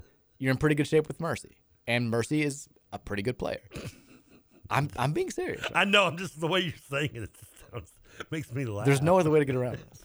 You're talking in rhyme. So Hersey Miller, I, I think it sounds like it's probably going to wind up being one of the walk-ons now. I- Okay. I, guess the scholarship plan got scrapped. I mean, give him a scholarship. Does it really matter? We We got four of them left. Yeah, we got four of them. We really, no one's. They're not beating down the door to take them. So we'll, we'll have he'll be a walk-on. Um, Zan Payne, Kenny's kid, is going to be a walk-on. I'd forgotten. transferring from Kentucky. I learned that over last week while you were gone, and it just. it shock. It didn't shock me, but I was like, I had no idea. I didn't see it or hear it happening. But then I was like, why wouldn't I expect it to happen? Yeah. So he's he'll be on the roster. The other two walk-on spots, I'm told, are accounted for. I don't know who they're going to, but they're not walk-ons from last year's team. I can tell you, uh, Brad Colbert, aka the mullet from uh, man. love Brad, love Brad. He's going to Xavier. He'll be a walk-on there. Good for him. Next year under uh, Sean Miller, going from from one program with a coach that may or may not make it through the season with another who may or may not be around for the season. But Xavier's Don't a take it personal. Brad. It's not you. It's Brad. It's not you, Brad. You're we just- promise. It's nothing to do with you. They've got a good fan base. You're in good hands. You're gonna you're gonna have a good time there. You, Just don't eat fine. skyline chili. The other, the the big name, and we'll talk about Emoni Bates in a second, but the big name that has kind of come out of seemingly nowhere um, this week is we have a tie-in with this kid because he was a teammate with Mike James back in high school. Okay. And he's on campus right now, supposedly. Fabio Basili. I was going to Google, but I'm screwed on this one. Yeah. yeah gonna, Fabio Fabio, can't tell you the exact pronunciation. He is like last gonna- name's Biscotti. Basili, oh, B A S I L I. And you're gonna run. You're gonna you're gonna Google the kid, and the first thing you're going to see, he's unranked prospect from the class of 2023. Oh, I'm not going to bother. He's got no stars. He's, he's not a top 150 player. Okay. The videos that I've seen of him, like, and I'm not just saying this as a fan. Oh Lord, He looks like he can play a little bit, like a guy who could. Like, I'm not saying he would come in and change the game and compete for a starting job at point guard right away, but he seems like a player who could be a serviceable college player at this level at the point guard position. Now he's the weird thing is he's listed at six two on all of his recruiting charts. He's got a bunch of pictures with Mike James, who's listed at six six, and they're the exact same height. And when you see him play, like he looks like he's 6'5, 6'6. I don't know if the recruiting services just don't get the height right because he's not a ranked prospect, but he looks much, he's got to be much, he's definitely not 6'2. He's a 2023 player, but the word is that he's going to reclass to 2022. He's on campus right now. Kenny Payne is, you know, he's very close friends with his high school coach, who also happens to be the head coach of Carter Knox, Kevin Knox's brother, who we've also offered to recruit a scholarship right to, who's a big time five star prospect. And for all, despite the fact that he's not a, a kid who's ranked, who has a star next to his name, he does have offers from TCU and SMU, which are not tiny programs. So Not a- big again, I'm not either. trying to sell you on this kid being an absolute difference maker, but he is a kid who I think we could look at like three years down the line and say, yeah, he's he's a guy who's going to help us out a little bit. So doesn't Or we could be a guy we look at three years down the line and go, remember that no, zero star recruit that we brought as a walk on? playing in the Metro Atlanta. That, played, played for a year. And That's look, that, that's always possible. It- it- we've seen in the last few years that's possible with four star kids too. Um, remember Aidan Igiehon? I mean, averaging two like points. Trying to remember all the, the kids that came in and out that we got hyped about during the early Pitino years and never saw again. Yeah, I I understand the doubt. Understand why people would look him up and be like, "Well, why should we be excited about this?" I do think he like, because I, went into it with like a, "Oh my He's god." guard. That's why you're excited. Well, like I went into it with a, a negative mindset just based on his rankings. I watched the videos for myself, and I was like, okay, I, I wouldn't. This would not be the worst thing in the world. I would be fine with taking this kid. I think he can play a little bit. Um, I feel like this he's be- been good on the EYBL circuit the last month too. Like he's been a high riser. The, the last, he, he- I, I, his high school stats are not good. You can Google them for yourself again. There's no way around that. His EYBL stats playing for this team have been very good. He's drawn some rave reviews. He's been a high riser the last couple of weeks. So that's another name that is now in the mix for next year's roster. The Emoni Bates stuff, look, I don't know what the hell's going on. I mean, he's going to Michigan now, right? Well, now, no, now he's Illinois is the school that apparently is in on Emoni Where Bates. Illinois They're- come from? they're- his like next to his home state, I guess. I spent two hours watching Footloose, and this is what happens. Illinois is apparently getting involved with Emoni Bates. Their fans are, are doing the same thing that every fan base has done, where they're getting excited about him. He is now with uh, Pete Nance, the North Northwestern star who committed to North Carolina on Saturday. Emoni Bates is the only top 100 transfer that's still available who has not been signed. Only guy out there. I'm starting to think when I, I I wasn't joking when I said it, but when he pushed his date back to like mid June, Mhm. and I thought my mindset of why he did it was because he didn't he didn't want to commit because he wanted more attention, and figured if he kind of waited it out, people would start getting desperate and start showing him the love that he feels like he deserved, whether he deserved it or not is a legitimate argument. I think that's that seems to be. I think I was right on that. Maybe, but like all, all the Michigan buzz, like Michigan's going all in on this kid from Lebanon, not Kentucky, Lebanon, the country, and apparently like saying like we don't. Acock or No, the Kiat, Youssef Khayat is his name. no, he went to Memphis, didn't he? Yeah. he- Emmanuel. so Michigan, who I mean, if you remember when the list got put out there originally, when Emoni Bates says I'm down to these 6 Mm-hmm. and Michigan was the top of the list, like Juwan Howard could not have texted Jeff Goodman and Jeff Borzello faster. and be like, Yeah, yeah. we're not recruiting Emoni Bates. I think he quote tweeted and said, "This is false." He's basically yeah, he's, he's like he's like take us off this list, please. Like stop talking about us. And so they lost a couple of guys surprisingly to the draft, um, a couple guys to transfer, and the rumors piled up. But it sounds like Michigan is not not only not prioritizing Emoni Bates, they're going after other guys. Like they're they're like this kid from Lebanon, sure, maybe he's better than Emoni Bates. We're we're, we're not dealing with that. Illinois He now have any stars, but he looks great in video. and you you never know exactly how much of this is fan driven, if this is just like like Illinois fans looking at it and saying, you know, Coleman Hawkins is gone, we need another guard. Emoni Bates is out there. He's from around this area. Boom, no brainer. Or if there's legitimate un- interest from Brad Underwood and that staff going after him, you just you never know because we've seen this with Louisville a lot of times. I think there have been some players that the staff has not you know, we've kind of heard have, they were not high on, they did not go after, but fans really wanted, and it becomes this thing where it's like Louisville's going after this guy. So uh, who knows wh- what the deal is with the Emoni Bates in Illinois. The thing that is kind of annoying me about this, and I say this knowing full well that it's still a strong possibility that he winds up coming here. If he wanted to be a Louisville Cardinal, if he was, you know, Kenny Payne's my guy, He's the guy who can make me the player that everybody thought I was going to be a few years ago. He's no nonsense, clear track record of helping guys get to the league. Let's go. Let's do this thing. Boom. I'm coming to Louisville. He could have made that happen at any point over the last eight weeks. Mm-hmm. And the stretching it out and saying, well, I'm going to wait till mid June. And then the deleting all of his social media channels and not making any sort of public comments. It's all like none of it is making me feel more comfortable about the quote unquote red flags that are out there around him. Like the Memphis players saying, in no uncertain terms, like we didn't really want to play with the kid. We didn't like playing with him. But- the team getting way better last year when he was taken away from the team. Like, it- not saying that it can't work if he does commit, and I'm still saying that I think the potential reward outweighs the potential mm-hmm. risk. But I don't like the way this is happening. I, I don't like that this is dragging on. I don't like that we haven't heard anything. If you want to be a Cardinal, you can be a Cardinal. Stop waiting for like potential suitors to come out of the wings like Illinois at the last second if, if that's what you're doing. Because Yeah, you, I mean, you, you kind of think that's what he's been doing. And I, and I do, and I don't know. I mean, when it's all said and done, the smoke clears and everything, and he goes, oh, I, I- don't want to be the. All right, I guess I'll be a cardinal. It's like Yeah, you know, exactly. like you know, the, you, the- you hit on the the, the the hot girl at the bar, and she turns you down at 4 a.m. and there's nothing left, and she's Yeah. hammered. Come on, Like, I guess. Yeah. Yeah. Now, don't get me wrong. In that scenario, I'm going home, but, Which is kinda where we are, too, at this point. Yeah, but, but like, but like you said too, with the red flags, like, those were red flags that were there before this even came about. Like, Exactly. And But you hope that they weren't going to be as big of a deal as you thought they might have. And the way this is playing out kind of, I don't know, does not make you feel better about that. and I, but I still stand by the, and, and as you just said too, where as long as that red flag doesn't include NCAA violations, for sure, I'm willing to take a chance on now. And there's no indication that it does. Does he does he get here and it turns out he's such a, a, a bleep hole and a, and a DB that you know before the season even starts he's kicked off the team? Then that's fine. You know, I mean, I'm not going to sit there and complain about it if that's the case and no one everybody hates him initially before we even play a game and, we send him on his way packing. Then so be it. But at least bring him in and let's give it a shot as best as long as we best. we I'm with you. And the the thing that, that sucks about this, if if this in fact was something that could have been taken care of back in May, and I have heard, you know, he's been working out with Chris Brickley up in New York, um, the workout former Cardinal, Yeah, I was gonna workout say, guru to the to say, stars, yeah, yeah. which is good. Like you, you want to be working on his game with the best, but if this could have been done a month and a half ago, you would have liked to have been done a month. Like the team's already practicing. The team has been they're doing team building exercises, they're doing conditioning stuff. Like stuff stuff that sounds like Bates could probably use. For sure. And they're figuring out, I- I'm assuming Kenny Payne is in the beginning stages of installing an offense, installing a defensive philosophy, installing, you know, maybe a, a secondary break if he wants to get out there and play fast and transition, which is what he's been saying. Like, this is, you, you need to be around for the day one stuff or you're going to be behind. And that's not just Emoni Bates. That's anybody who's going to join this team. If it's Hercy Miller, if it's this Basili kid, if it's, uh, if it's whoever we're going to add, like, they're going to be four, five, six weeks behind everybody when they join for hopefully the second summer session coming up in a couple of weeks.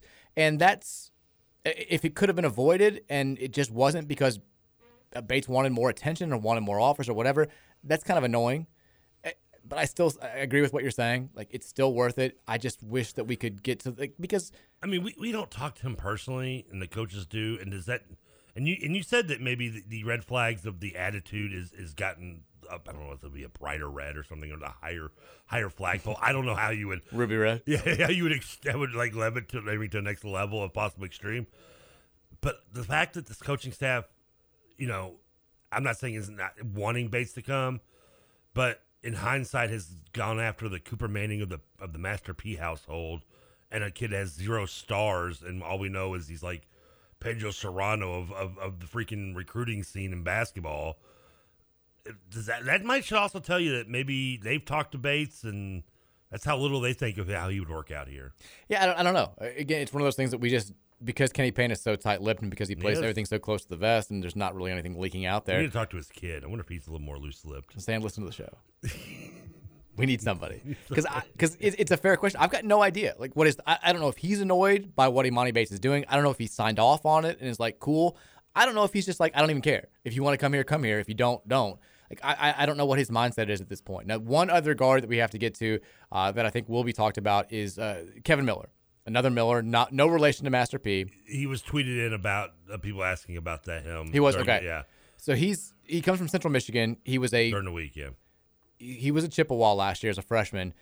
Good numbers on a very bad team. They, they were not good at all, but he did lead them in scoring at 13.1 points per game and had 4.6 assists per game. Yeah. And he got good in, he got better as, as the season went along. Now, part of that is because he played a lesser degree of competition. Um, the MAC, you know, is you know, they, Central Michigan played a tough non-con schedule, and the downside of that is against the power conference opponents that he played, he was not very good. Like, Hey. like, you have to look at those numbers against up teams. we had if players last year been some non-good teams that didn't do anything. yeah, but if you if you're an up transfer, you want to look at that player's numbers against up teams from the year before. True. And against DePaul, Gonzaga, Kentucky, Xavier, and Missouri, he was markedly worse than he was against teams from the Mid American Conference. Now the other side of that is he's a freshman. You expect him to learn as you go along.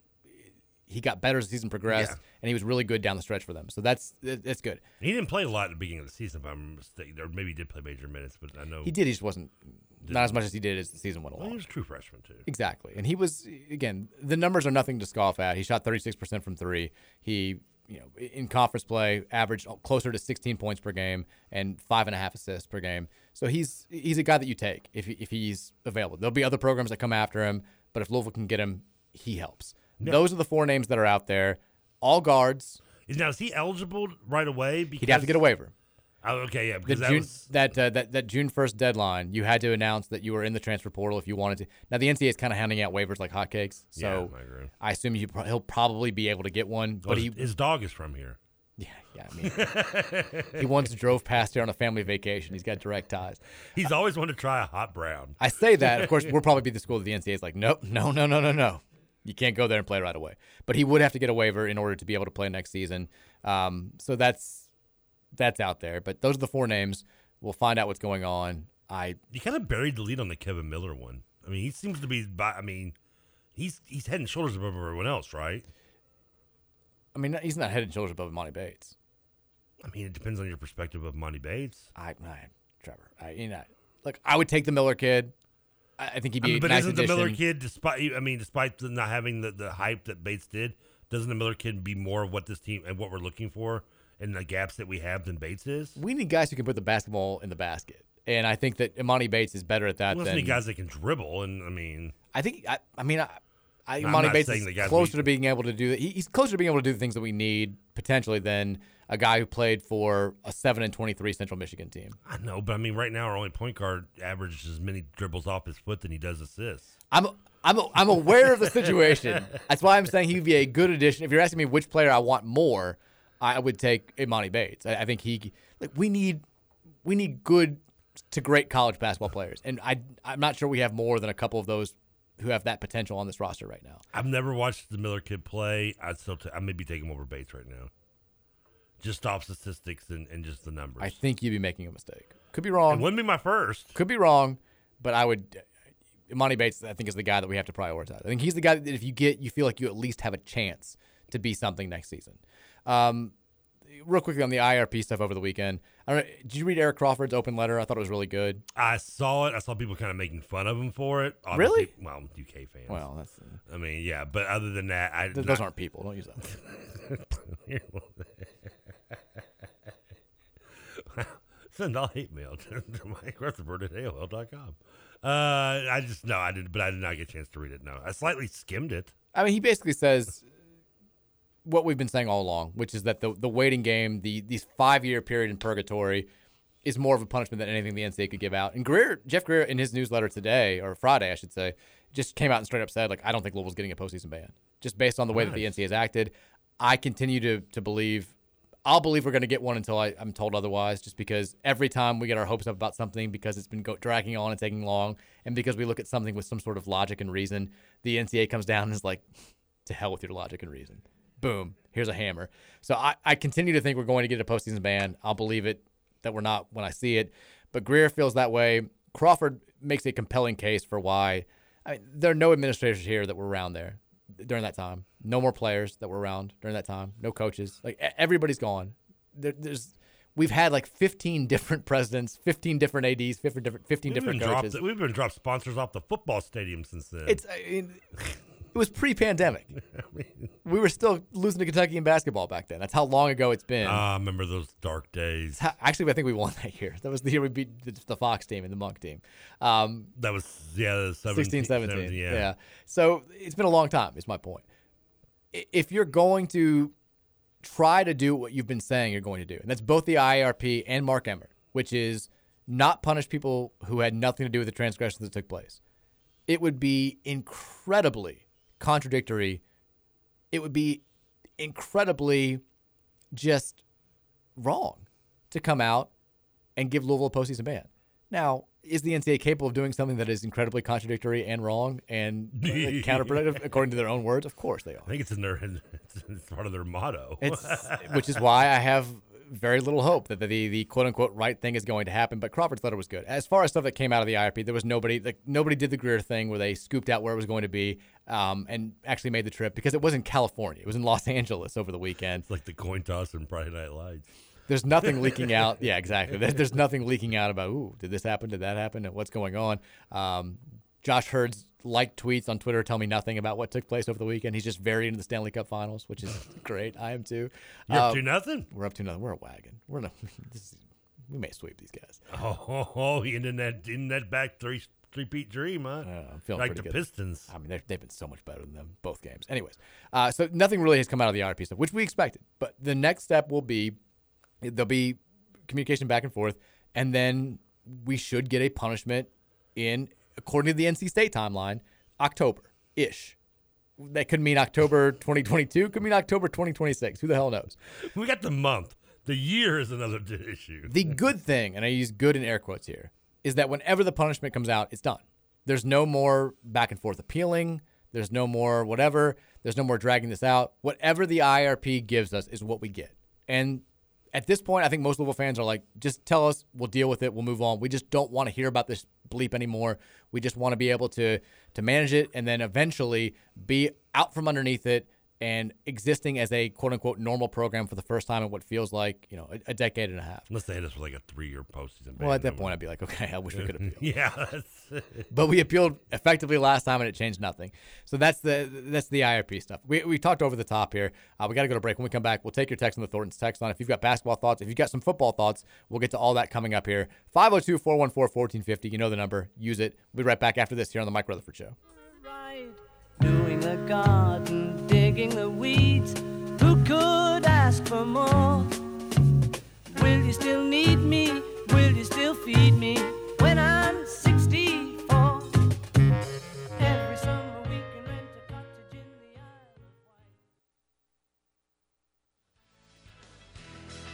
the Saw Star Wars at least eight times, had the Pac-Man pattern memorized. I've seen the stuff they put inside. Stretch Armstrong, yeah. I was Roger Staubach in my backyard. Had a shoebox full of baseball cards and a couple of evil Knievel scars on my right arm. Well, I was a kid when Elvis died, and my mama cried. It was 1970 something. There it is. the There's the year. that I grew It's not even really a in. year. It's 1970 something. But the number. What is this? Mark Mark Willard. It's just out of my face. Oh, man, did I look cheesy. The best part about the song. If it was made after 1996, strong chance I don't want to hear it if it's country. Oh, this is 2000 something. I love early 90s country. The, the best part of this Give me song. some Black Hawk. I know this song. Clint Black. I know Clint Black is. Remember when John Michael Montgomery he owned the country for a brief period of time? Not Those were the days. Uh, this song was. used- It was it was it made the the rotation at Lone Star when I worked there. Uh huh. And it was one of the songs I'd never heard of, but it played. Like, I'd hear it like twelve times a day at Lone Star. So, like, I haven't worked at Lone Star since 2005, and to this day, I still know the lyrics to this song. That's how I felt about this. There was a song a few years ago. I think it was Dan and Shay's the group called "When I Taste Tequila," and I I could not stop, and like it just got stuck in your head. And somehow it was one of those where it just through osmosis or whatever God forsaken process. Like I, it was on the radio one time, and I'm like, I know every word of this song. Like that, Baby, I still see you cutting up the floor in a sorority t-shirt. and I'm like, I, I'm like, do I like this now? I, I think I kind of like it. This uh, another one. I love this. I love NASCAR by Cletus T. Judd. okay. Which I had no idea it was actually a ripoff of another song by Toby Keith because I, didn't know country music. So like I've been oh man, I just I love NASCAR. It's my kind of race. Oh, it's a ripoff of "I Love This Bar." He's like yeah, he's yes, what it is. Yeah. Ooh, which I hate that Ooh, song. oh, Apologies to the people listening who like that song. I Go can't listen to stand it. Cletus T. Judd. He's like the country version of Weird Al Yankovic. I love NASCAR. It's hilarious. But this the reason this song got stuck back in my head because I hadn't thought of it in so long was I was training Scoots on the Bats game, which I mean didn't really train him that much. He knew it right away, but as and as he was taking over the board, I you know I passed the rock of the uh, Super NES, uh, the NES Classic over to him as well, and so he started playing Pac Man on there, and we ended up doing like a Pac Man back and forth. And like as he was doing it, he started singing this song. He was like, "Had the Pac-Man pattern," like he's kind of singing it to himself lightly, and just out of nowhere, I just started finishing the lyrics for him, and his mind is Oh, utterly blown. That you knew it. He's it. like, "How the hell do you know Mark Wills from like 2003?" Every now and then. And I'm like, "You'd be, yeah, I know the song." And then my mama died. I guess how people feel when they know that I know like early '90s country because like always like Toby Keith back in the day like should have been a cowboy, which I didn't know now. I don't know about he ain't Toby worth Keith. missing. Like before he turned like all you know whatever like playing to a certain audience particularly like it was good music. It was it was fine. It was good. The Clemson crowd. Yeah, think sticking fingers in butts and pickup trucks. I got two dollar bill for you. Don't they hand out two dollar bills at Clemson? He dabble sitting on my lap just like my pap would do. no transfers allowed. we don't. You want some NIL? I'll in hell. Toby Keith should play. He's gonna play the Clemson like national anthem for a game this year. Clemson country. My song. apologies to our uh, crossover Clemson and Toby Keith fan base. Hang in there with us. We will. We'll move on to a different. We love Dabo. We love He's Dabo. our kind of coach. He'll sit on your lap and not give you a nil every time recruit comes to town. Close. I don't know. if they had a lot- I've kind of faded there at the It's end. fine. You- you- I was hoping a way to swing you in finger in the butt, but Well, I it's- can. yeah, you got to work at the butt fit. butt. Uh, people are taking on the text line 502 414 1450. It is the Thornton's t- text line. You know it. You love it. Use it the same way you use Thornton's. There's 15,645 of them around town. You know them. You love them. Do the same with the text line. Um, the text line kind of is blasting Nick Roush right now, which we haven't got a chance to do this. I've been off. We haven't had a chance to talk about the KRC boys in a while. Can I guess? Is it about him pointing out a Louisville recruit, maybe putting L's down? The Kobe Keenum thing. Yeah, is that, I'm assuming is that the recruit and set the It is. the picture. Okay, And Kobe Keenum has become kind of a talking point between Louisville and Kentucky fans because he was part of the the, the mega recruiting weekend at U of L over the weekend. Mm-hmm. He was originally scheduled to take a visit to Kentucky. Now he changed his dates around. U of L fans obviously see that and say, well, he wanted to be a part of the big recruiting weekend at U of L. That's why he bumped UK. UK fans have been saying, well, he did. it- I don't even know what UK's got going on that weekend. He basically he bumped it because he wanted to. He bumped he bumped uh, to a better date for his UK visit. Who cares? It just happened to coincide with Louisville being around here. And there is in the so Roush has posted on KSR that it seems like Keenum is post is doing a subtle L's down. you are stretching if you see an L's down in there. He- One, he's just one got of his hands hand- One of dangling. all his fingers are out. Yeah, the other one it looks like kind of. Now here's the thing with this, because if he winds up committing to Louisville, Roush and UK fans look dumb. Like of, of course, like his hands were just sitting. If he does commit to UK, and he does become because they all like once you get on campus, you you're, like, you're indoctrinated. You like, they they shoot you with that injection that just makes you do else down constantly and talk about it and make crappy jokes about Louisville on Twitter. Yeah, I mean they're obsessed with this. All of a sudden, like Roush is going to be right in the eyes of Louisville fans. People are like Louisville fans are going to say, "Well, hell yeah! Like he was clearly throwing the L's down. We hate this guy." I know Roush. No one's ever going to think he was right. Well, then I. but uh, a couple of texters have pointed that out and just said, "Truly the lamest fan base." There you go. I mean, it's. I saw that. I saw it on actually the KRC, KRC uh, Facebook page this morning, or morning, afternoon, depending on your time zone. It was morning in like England. We're on West Coast. Uh, yeah, I think I'm a little more getting closer to the Japanese time zone than anything. So I, uh, I, I woke up and I saw that, and I, I zoom in on it, and I'm like, "You're really." I mean, this is. It feels like a stretch. Th- this has got to be like. I mean, it's it's like saying you see a see a penis in the tongue of, of the Wildcat logo. Well, I, do mean, see that. I mean, I- how could you not see that penis? The original one is bad. They, they cleaned it up, but the original one is like a straight. That's straight foul. Didn't they try to say the card head didn't like a butt or something like that? Or I mean, it's, I don't know about that. I, I heard all kinds of stupid stuff. Well, the one UK logo looks like two birds having missionary sex, which they've pointed out. Like, I would have never seen that. I think it was Drew Franklin pointed that out. I'm like, oh my god, it does. I can never look at that logo the same way. I, I like it when you learn logos. Like I, I, I don't know how old I was when I found out the Milwaukee Brewers was actually. I know. Yeah, there's a lot of that. Like, Or there's like a the- whole like website The Atlanta. Falcons is, Yeah. is, is, is an F. I noticed none of them until they were pointed out to I me. don't either. Did you see uh, real quickly about basketball recruits But, but that we've been a- talking this about? Is a stretch, dude. It's, It's, an absolute and it's come on, just let it go, dude. I, I mentioned this because somebody brought up his name on the text line. Dior Johnson, um, who we were. My understanding. Yeah, we need to get your thoughts on the whole nil, the Kenny Payne situation from last week. my understanding. This is this does not come from a first degree source. Like this is kind of people saying this to me who who are close to people on staff. That and the, the I can say this because I said this before. We he opted to go somewhere else. It sounds like Louisville said thanks but no thanks, which you and I both were like. I mean, kind of the same thing with the Emoni Bates stuff. I get it. There's you have concern about whatever is going on. I don't think it's just the fact that he'd been to ten schools in six years, which is not a hyperbolic statement. He's literally been to No, ten schools yeah. in six years. It was 11 maybe, but yeah. But uh, yeah, now it's You might have been underselling it, but yeah. so he's back in the eight. He was originally committed to Syracuse, then he's going to Oregon, decommits. He's now going to Pitt, so he's going to play for Jeff Capel.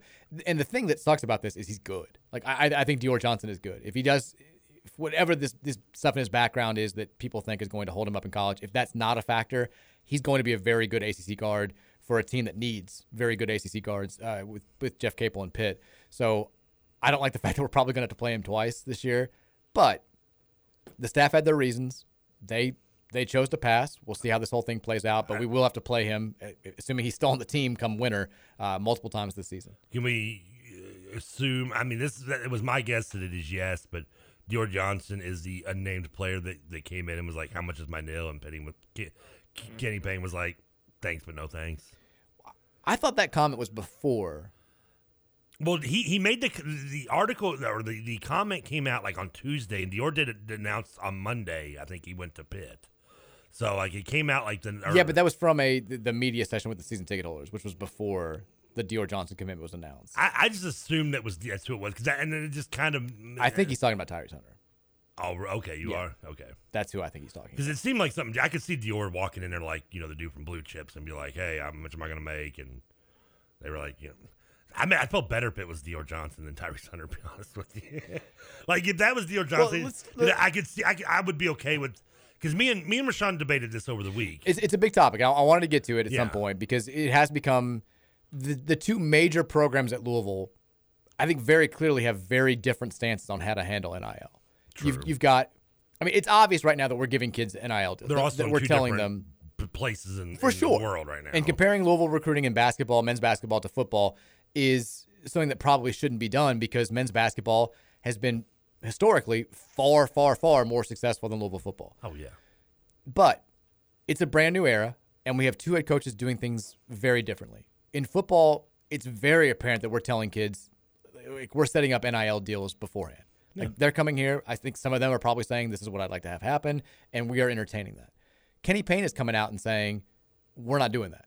like you're not going to come here because of NIL. Now, if you come here and you play well enough and you acclimate yourself well enough into the society, to the city, that you're given an NIL deal based on who you are, then yeah, like uh, we're all for that. Yeah. Which I think is how it it probably should play out. I mean, it's not you're like you're not going to get paid. Right. The issue is that ain't the way of the world right now. And I think I don't want to say it's a mistake because I want to see how we're again, I, I I'm not judging Kenny Payne on this first roster. I've been consistent on that, except on the brief moment that I thought we might get Tyrese Hunter. And I'm like, okay, well now we can judge him. But I, I, I want to see what he does in 2023 and 2024 because it sounds like he's going to do or is in the process of doing the types of things on the recruiting trail that we were told he was going to be able to do. Having said that, I don't think you just get a free pass on swinging and missing on so many of these transfers and having a roster that right now does not look like it's NCAA tournament caliber. Could be wrong about that. and if it's because he's not willing to do the NIL stuff, because he's not willing to, to tell a high profile transfer, yeah, you can have this, I think it's a mistake. I mean, was it that, or is he just he? He's trying to build, like you said, the football team basketball team two two completely different places. For sure. now. The football team can pretty much just be like, here, here's your money, how much you want, here we go. They've got they've got room to stand. The basketball team has got to clean some stuff up. And I'm not saying that you, like you said, if you're telling a recruit like if you don't think you're not going to get no money, well, you're crazy. You're going to get it.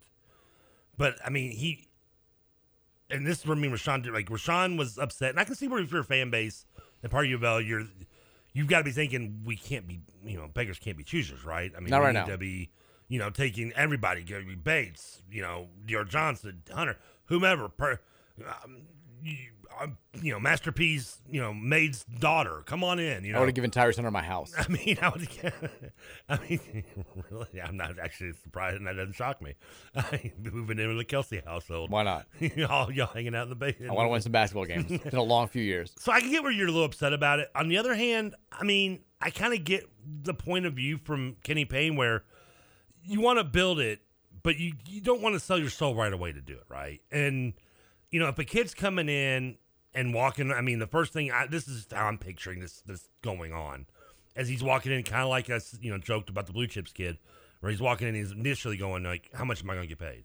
Mhm. You know, I, I compared it on on with Rashawn earlier the week to kind of being on a first date, and you walk, you know, you walk in, you know, and you and you sit down, the woman looks at you, the first thing she goes is, "How much, do you make?" Yeah. I mean, you're automatically I going. see it. Do you do I does this because I need talent, but am I going to bring in someone who's just talented just because they're going to be in there just to make the money and maybe not be a part of the team, be possibly a cancer in the locker room because of it? I'm not saying that about Hunter or Johnson or whoever this this art who is you know this statement about you know player the statement was about, but I, I could be worried about that. I mean, and if you're and if you're paying.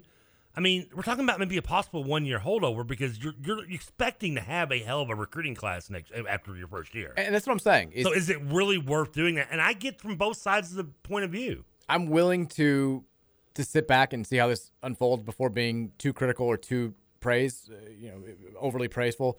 I don't even know if that's the word it, about like It the way that he's. world. I, I, in, in an ideal world, I love that he's establishing culture and saying, "Look, we're Louisville. We don't just tell kids you're going to get 500k through this NIL deal to come play here. We're not going to do the Shaedon Sharpe thing where he's got the he's get, driving the crazy cars and doing all this stuff and then doesn't even play here before he's proven anything. Like, Don't, don't get wrong. You're going to get that probably. but you, but you have to earn it. Like, yeah. I understand that. At the same time, this is kind of the way of the world right now, and it feels like it's the way it's trending. Unless the NCAA does step in and create some sort of effective rules that make NIL what it's supposed to be, which is earning something off of your name, image, likeness, not just pay for play or pay to come here. Which I mean, how much faith do we have in the NCAA's ability to do that? It was none. Hunter. Him going to Texas now makes sense. Which is why I'm saying, which is why I said what I said at the at the start. For right now, I'm okay with it. I think it's. I wish he would have maybe entertained at least some of these kids out there who are clearly getting because it's, it's not like it's not like all the other schools that are top 10 all-time programs are doing this. North Carolina clearly is offering kids stuff. Texas is clearly offering kids stuff. Oh, These, yeah. these transfers. Every other major program has gone out and gotten a big time transfer that's been in the portal besides us. And we need them probably more than a lot of the programs that have. I mean, you don't think? I, I mean, I don't, I don't think it's. I don't think that we're not offering stuff. I just from the just the perspective I got from the We're not offering what everybody else is way offering. described it is that you know this is a kid who's kind of stepped walked right up and the first thing was like, how much am I going to get paid? And that's one kid. What What about the And other that's, 15 that's that we, red we flag. could have That would be a red flag to me too. If that's the first thing he's and going that's to say fine. to me. Like, like, I'm with you there, but it's not like we've just swung and missed on one kid. No, we haven't. We've had ample opportunity to get been a lot of transfers out there. He's one of the few exceptions too, though that, and we've talked about before that they could have been an issue, not just money. Was that you know the idea of a grad transfer coming here is a little harder because The NCAA tournament. more often than not they're going to get paid wherever they go, but they really want to play in the NCAA tournament. Hunter was one of the few that Freshman. that we had that opportunity. What was the um, Well, we got Brandon Huntley Hatfield, who also was in the same uh, boat. who was the other? Well, Bates is still a possibility. Dior, I guess Dior Johnson, Dior Johnson was a possibility. There've been, I mean, there've been several that have been out Yeah. there that have been in that same situation, and we've gotten none of them besides Huntley Hatfield. So I think if you're talking about this roster, yeah, but it's why I'm willing to kind of reserve any sort of over the top criticism. Well, one, the dude's had the job for three months. Like I, I Yeah, think, I mean- I think being over the top in one direction or the other is is silly right now. The whole like, you know, clearly Kenny's got it. Like we just we know 100 percent that he he's going to do what he's going to do. We're going to win games. Like no, we don't. Like we, we have no idea. But also clearly this guy's falling. This guy's in over his head. He's making mistakes here. This is the wrong approach to take. No, we don't know that either. If if 2023 and 2024, if these recruiting classes are full of kids that are wanting the same things that these transfers apparently are, that Payne is not willing to entertain, which is, hey, Oregon's going to give me 300K, no questions asked, just to come there. I don't even have to play a game. I'm going to get that. What can you give me? And Payne remains steadfast in this, and we don't get the types of recruiting classes that we think we're going to get by hiring this man, then I think you can be critical. Until that happens, I'm holding off on judgment because I said I was going to. I said I'm not going to judge him on year one because, like you said, with the NCAA tournament stuff, I think he's not going to be able to assemble the type of roster that we should have moving forward. And also, I mean, the, the obvious fact of he wasn't able to get in on any of the 2022 kids No. besides the ones who became available at the 11th hour because the class was pretty much full. By the way, Devin Ree, the one player who's still not on campus, we had a couple texts about that. I my understanding is Oak Hill has a weird school session where they, they go late because they have like quarters, they have like middle breaks. So he that kind of this isn't a surprise that he's late to campus, but he's the one guy uh, out of the nine scholarship players who's still not around. Who, but I'm told should be fine, no problems there. He's, he's going to be here eventually. I mean, just not right now. Despite the lack of guard depth, I mean, we still this team still has enough talent on paper that I, I want to see how Kenny Payne's going to coach. Because I mean, this is there's still enough talent on this paper. This team should be competitive. You you'd think like I I just I'm not saying a, winning the ACC. I'm not saying a top ten. You know, a, a guaranteed you know one through eight seed or something even, but definitely. We there's enough talent, I believe, on paper, regardless of the guard depth, that this team should go in. And TJ's making fun of me for this being my highest expectations for this year, but we should be able to go into se- selection Sunday with the the the hope the hope of hearing our name. Now it's a low that's a low bar to set for a little fan base in in any year. I don't know, but I mean, I think it is what it is. I I still I, I don't I, I don't know what to expect because you know he's talking about tough, hard nosed man to man defense. He's talking about get out and transition. He's talking about playing fast, all this stuff. And all I can think about is is El Ellis going to die on the court after four games? Like you can't play that style without like really solid depth. And I know you have more. You know, you get a break every four minutes with TV timeouts and stuff like that. But unless they they feel more confident than we know about a secondary ball handler being able to shoulder a lion's share of the minutes, you can't play that style with with, with like one guard and, and two or three quasi guards. yeah, but last year they said they were going to do that, and we were like, we've got the depth to do it. So maybe you know that was untrue. Well, they wanted to play. They weren't going to, to totally get out of tempo. Like they, they were No, going but they planned to play up and fast and and, and faster. But Faster was saying something when you were the 301st tempo the year before with David Johnson and Carlik Jones. What the hell were we doing with that roster? Like that's the roster that we need for this year. Like we need we need that. Uh, I'd love to have David. Like David Johnson would thrive in that. I, I do continue to hear great things about Kamari Lands. I think he's the one guy that you should be really excited about. Maybe also people saying he's more capable of potentially handling the ball and being a point guard if need be with Ellis on the bench than we thought originally, which makes you feel good. But again, like we, we just we don't have enough guys to play that style effectively. I don't think. Um, I hope I'm wrong. I hope. I mean, maybe JJ Traynor they think can handle the ball a little bit. I, I just I don't know. We're going to have to get like you said. We need a, even if it's a, a guy from Central Michigan. If he can dribble the ball somewhat effectively, we need him at this point to be just to be able to play the style that we want to play. Um, But you're not willing to sell your soul for that that guy. And I, don't- uh, I'm not saying you. But Kenny Payne's clearly not. Kenny Payne's not. No, he's not. Is- And, I, I, I mean, it's a good thing, right? Because I mean, how can you sit there and say we need whatever we can take? Don't don't worry about that. Beggars can't be choosers. And I know that side of your mouth go, we're Louisville, we're above that. And You, you can't have your cake and eat it too, though. And he's been hammering home. I mean, all coaches do this when they first get the job, but he's really been hammering home the, the establishing culture, establishing culture, establishing culture. I'm not going to hire a guy who's the mo- X's and O's genius if he doesn't actually care about kids and care about their futures and doing the right things. I'm hiring my staff that way. I'm assembling my roster that way. And you're, you're right. So if you're going to say those types of things out of one side of your mouth and then entertain a kid who's like, "Hey, I want 500k just to come here," out of the other, then I, I get it. Yeah, because everywhere, most, I mean, I, But at the end of the day, every coach says they're going, they want to build a program and then take the kid, uh, you know, that wants nothing but money. I mean, all of that stuff sounds great, and I love hearing it right now.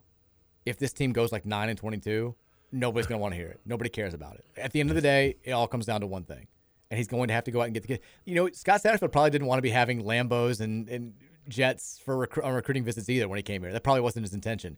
Guess what he's having to do after three years of uh, losing with a losing overall record? He's having to do, pull out all the stops to win. I ta- in three years, then Kenny Payne, swallow your pride and start giving out money. That's what I'm Uh, saying. I'm not going to judge but him right now. then, yes. I'm not going to judge because John Calipari's taking on the same philosophy. He's basically said the same things, which is kind of hilarious since he had the exact opposite approach 10 years ago. But he's saying you come here for the prestige of the program. You come here for the fans. You come here for the style. You come here to get better. You come here for the glory of Kentucky basketball. As opposed to like 11 years ago, where he's like, "You come here because I can get you to the NBA." Yeah. Uh, but now it's Come totally here, changed, and have he's not doing the NIL stuff. We've kind of made fun of him for it, but it sounds like Kenny Payne is mimicking that. And it, it- I'll say it for the third time. I think it's a mistake for this year's roster going about it in those just certain concrete terms, but I'm not going to judge him too harshly until I see what he does recruiting 2022 and 2023 because or 2023 and 2024 because that's what we've been promised. He's going to kill it in those classes. We're going to have top 5 classes and they're going to get us back to where we expect to be in the next 2 or 3 seasons. I'm going to be paid even if we do go 9 and 22, the hypothetical I just threw out there. I'm going to remain patient. I'm going to keep the faith. I'm going to trust in KP, all that good stuff, so long as he's getting it done on the recruiting trail. You saw we were we were hanging out watching Bradshaw and Wagner this weekend, the best, weren't we? He was here. He was smiling big. Kentucky fans feel like they got him though. We'll see what happens. Yeah, they got nothing but nightmares coming. Real quickly, we have to go to break because we, and we're going to have uh, Keith Wynne on at the top of the hour to talk about this football recruiting weekend. There was a question about Robert Dillingham. Um, I, I saw that he he's kind of the, the DJ Wagner and him go back and forth between two and three, and the kid from North Carolina who's now number one. I saw he listed a, a final five, and Louisville was on it. I believe it is it's Kentucky, it's Louisville, it's Auburn, and it's USC. Those are his final uh, four. Louisville hasn't offered Robert Dillingham because everybody knows he's going to Kentucky. So it's a, it's a savvy veteran play on his part to like. I love when U of L recruits We're include gonna, Kentucky. We're gonna steal another one of the I'm recruits. picking him over Kentucky. Kentucky's like, we didn't even offer this kid. I'm like, I don't care. I love that he's picking us over Kentucky. Like, like so Dillingham's got us in his final four. We haven't even offered the kid, but he's he's very good. There's just everybody knows he's going to UK Why haven't we offered him? because he's going to UK. He's waiting for an offer from us. He's going to UK. We we, we Kenny, wanted, he wants an offer, we, dude. we wanted to avoid this exact situation. Dillingham's like, I don't care. I'm still picking you, putting you in my final four. To hell with that. I'm picking Kentucky over you guys. That that puts us a new level of cool, though, right? Yeah, kind of. He was also formerly committed to NC State, which is not cool. But uh, we got to go to break when we come back. Keith Wynne joins us at the top of the hour to kick off the 5 o'clock hour. We'll talk about this big football recruiting weekend, his thoughts on all this, his thoughts on Clemson fans being butthurt, and what may come out of this. Who's going to be the first to pop? Who's going to be the first to commit to Louisville? Keith Wynne comes up after the break here on the Mike Rutherford Show on 1450 The Big X. It was 1980 something in the world that I grew up in. Skating rinks and black Trans Ams, big hair and parachute pants. And looking back now, I can see me. And oh man, did I look cheesy. I wouldn't trade those days for nothing. Oh, it was 1980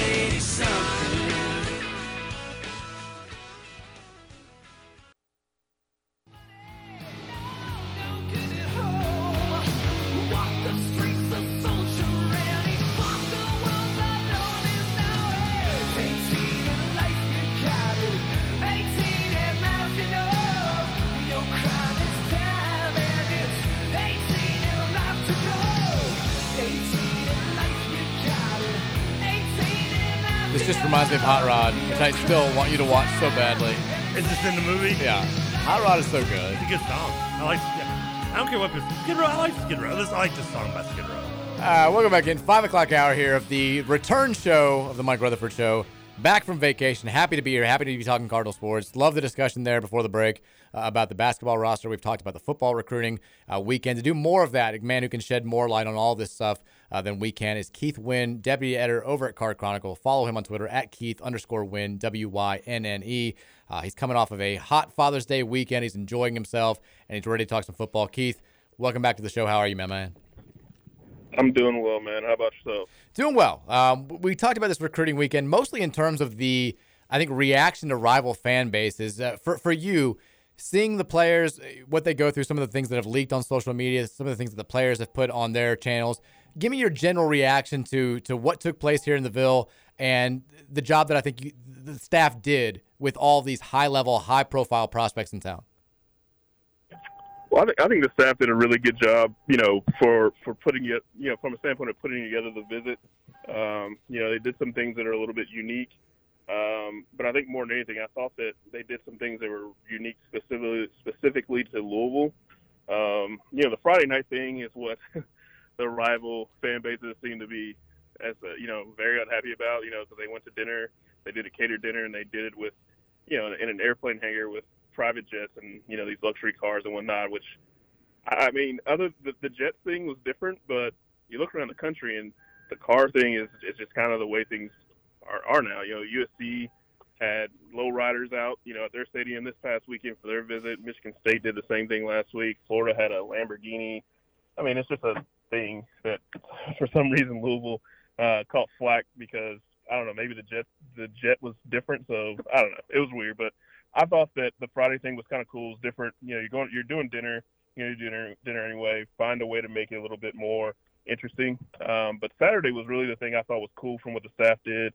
They had the photo shoot that every team does, obviously, but they kind of did it Louisville centric with a play on Jack Harlow's KFC commercial.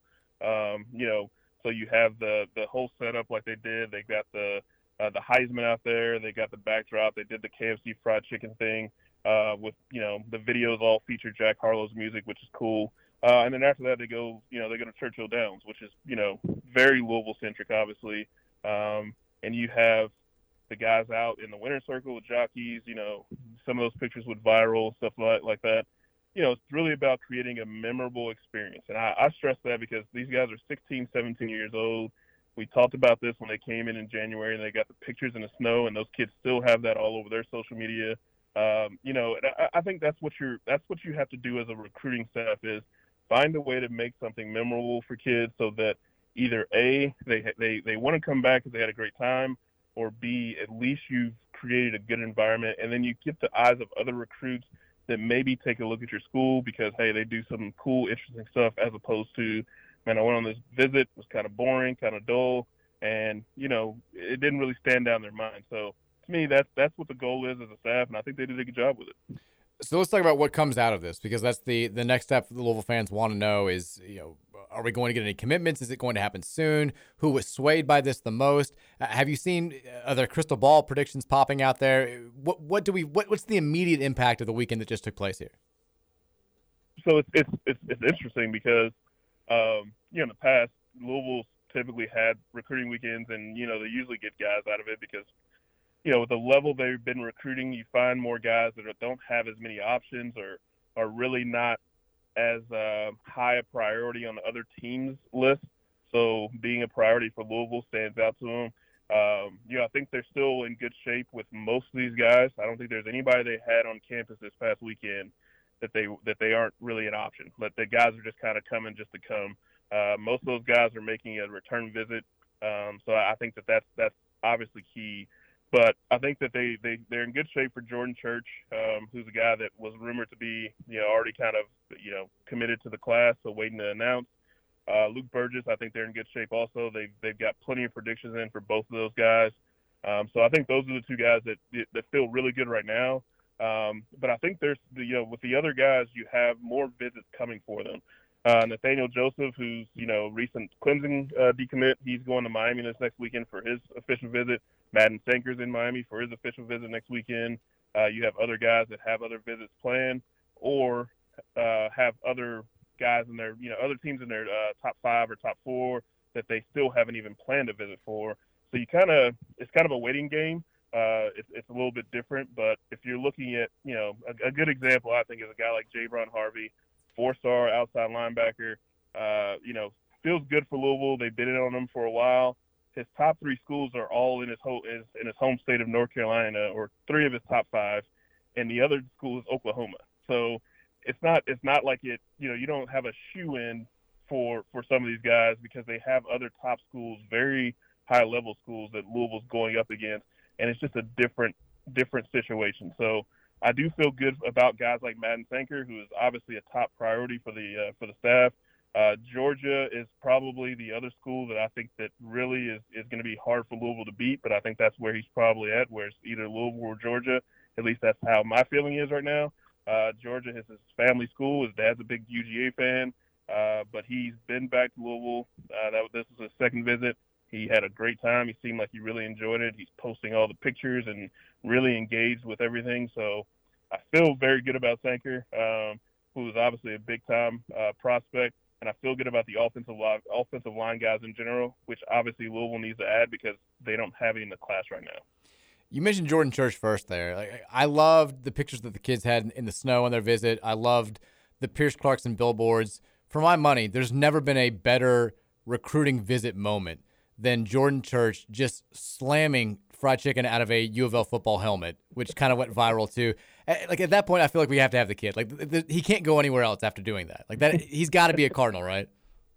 Right, and I, and I, and I think it's great. I mean, I, I think the I always go back to the fact that at 16, 17 years old, being able to create some some memories that are going to stick with these guys for a very long time, uh, I think you're you're you're you're doing something right if you can pull that off.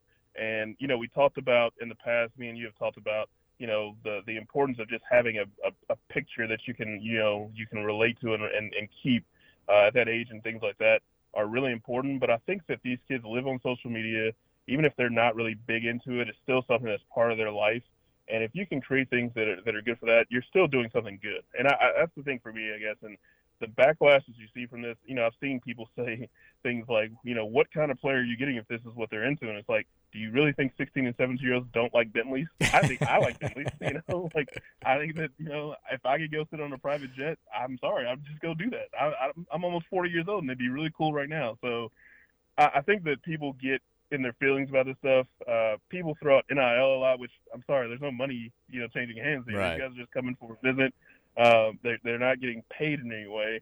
And I don't think that Louisville's telling these guys like, oh yeah, if you come here, you're gonna get to fly the plane. Like that's not, uh, you know, like that's just not how it's really going. Uh, it's really just about creating a good visit. You know, the NIL NIL stuff that they're selling, I think it's more about obviously here's what our guys are getting, and there have been some pretty good NIL deals that Louisville Louisville players have had. Mario Huggins Bruce has a deal with Goat Fuel, which Pierce Clarkson now has a deal with. Uh, obviously Malik and Monty Montgomery have had deals. I mean, there there's some things out there for these guys, but Louisville's not in the position of some of these other schools that they're recruiting against that are recruiting in, in an NIL way that's not really the way it's supposed to be, which is you know pay for play, where hey, you know you come play here, here's the money you're going to get. I don't really think that Louisville's in that in that boat, at least not publicly, and I don't think they can compete with you know some of the schools like Tennessee and Miami and whatnot that are putting large dollar amounts in front of these kids, you know, hoping they get here. So I, I think that part of it was kind of silly, kind of weird, but I thought the visit weekend, you know, went well, and it seems like they made some headway with some of these guys that they were already in good shape with. Yeah, imagine going to college for I don't know, like girls and the potential to be rich one day. Like who who would want that? Yeah. You like money and Yeah. girls? Oh my god, we don't want you on Clemson's campus. Uh, let's talk about Rueben Owens real quick. He's the number one all-purpose back in this class. He was in town over the weekend. There'd been some buzz, you know, people writing things on the the rivals and the twenty four seven sports sites that a commitment to Louisville could be imminent. I saw, I guess, a few weeks ago that Steve Wiltfong predicted that he's going to go to Texas A&M, which makes me a little bit nervous. I mean, what should we be thinking about Rueben Owens? Was this just him coming here to be a part of this movement, or is this a is he a legit potential get for this recruiting class of Scott Satterfield's? Yeah, I think that you know Pierce Clarkson is probably you know I, I just haven't really seen anybody that has the like ability and the kind of the passion to recruit as a as a recruit themselves, uh, like Clarkson. You know, you you know there have been guys even with, with that Louisville's had who you know built a good rapport with their class and were really kind of working to kind of get to know guys before they got to campus and stuff like that. But I mean, Clarkson's out here just tweeting guys out in the open, just like, hey, yeah, you should come. And you know, guys are committed elsewhere and whatnot. And he's just like, yeah, come join the class. And I think that that's that's a really big part um, of whether or not they have a chance with with Rueben Owens is whether or not the guys they had on campus this week kind of built a rapport with him.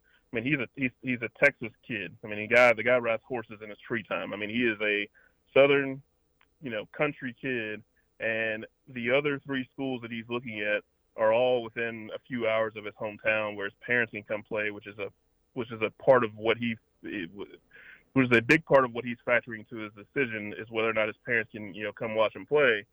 That's a tough sell, right? I mean, you know, Louisville obviously can sell the, the proximity of, the um, airport. He flies, you know, he flew out of Houston, so that's that's not far from where he lives. And hey, you know, it's not really a bad flight. But if you can go drive and, and be around your kid and go visit him in the middle of the week if you want to and things like that, that's a little bit different. So I think they, I don't think the rumors are in the in the predictions that we're seeing are coming out of nowhere. Um, I think it's kind of legit from some from some way, shape, or form. Some of these guys are national writers that have been doing this for a long time.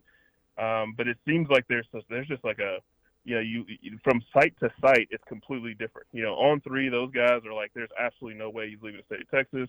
Wiltfong has been kind of flaky and saying hey at least there's a chance. And and rivals, you know, he's he's trending towards Louisville. So it's really hard to know, but I do think that that relationship with guys around themselves.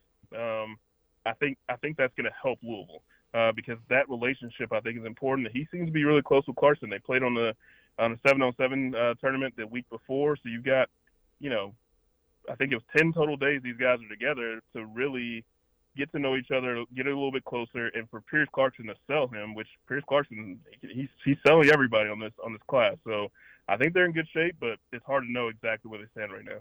Talking some Louisville football recruiting here with Keith Wynne. Follow him on Twitter at Keith underscore Wynne. Keith, it's been a while since we've had like some bad football recruiting news, but we got that, uh, I guess, within the last 24 hours with Martel Hight announcing that he has decommitted four star cornerback slash wide receiver from Georgia. The buzz being that he's going to go to Vanderbilt. Not sure what they're offering, but like I said earlier, maybe he really likes bachelorette parties. I don't know. Like you know, he's big into the Predators. Who knows what's going on there? Uh, how big of a loss is this for U of L, and uh, what do you make of him potentially dissing the cards in order to go play at Vanderbilt?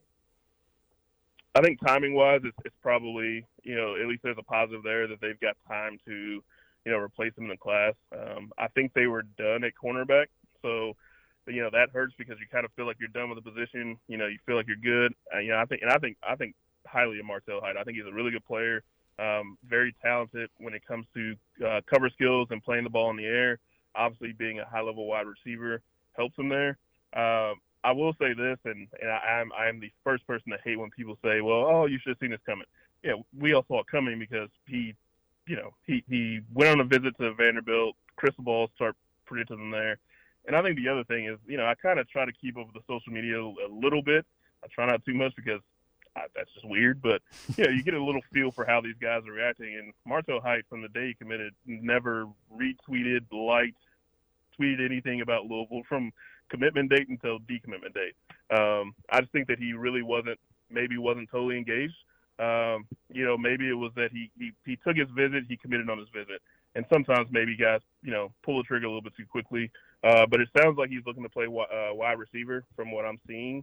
Um, it's kind of funny because former Louisville running back coach Norval McKenzie is recruiting him for Vanderbilt. So, you know, he's a Georgia guy. He kind of recruits that area. So it's hard to know, but I think that anytime you lose a guy, you know, you cannot. I, I don't like the idea of underselling it. You're losing a four-star corner, a kid that has high-level offers, uh, a good player, but they do have time to replace him. Um, Pierce Clarkson today started tweeting to uh, an Oregon cornerback commit that I guess he knows from back in California.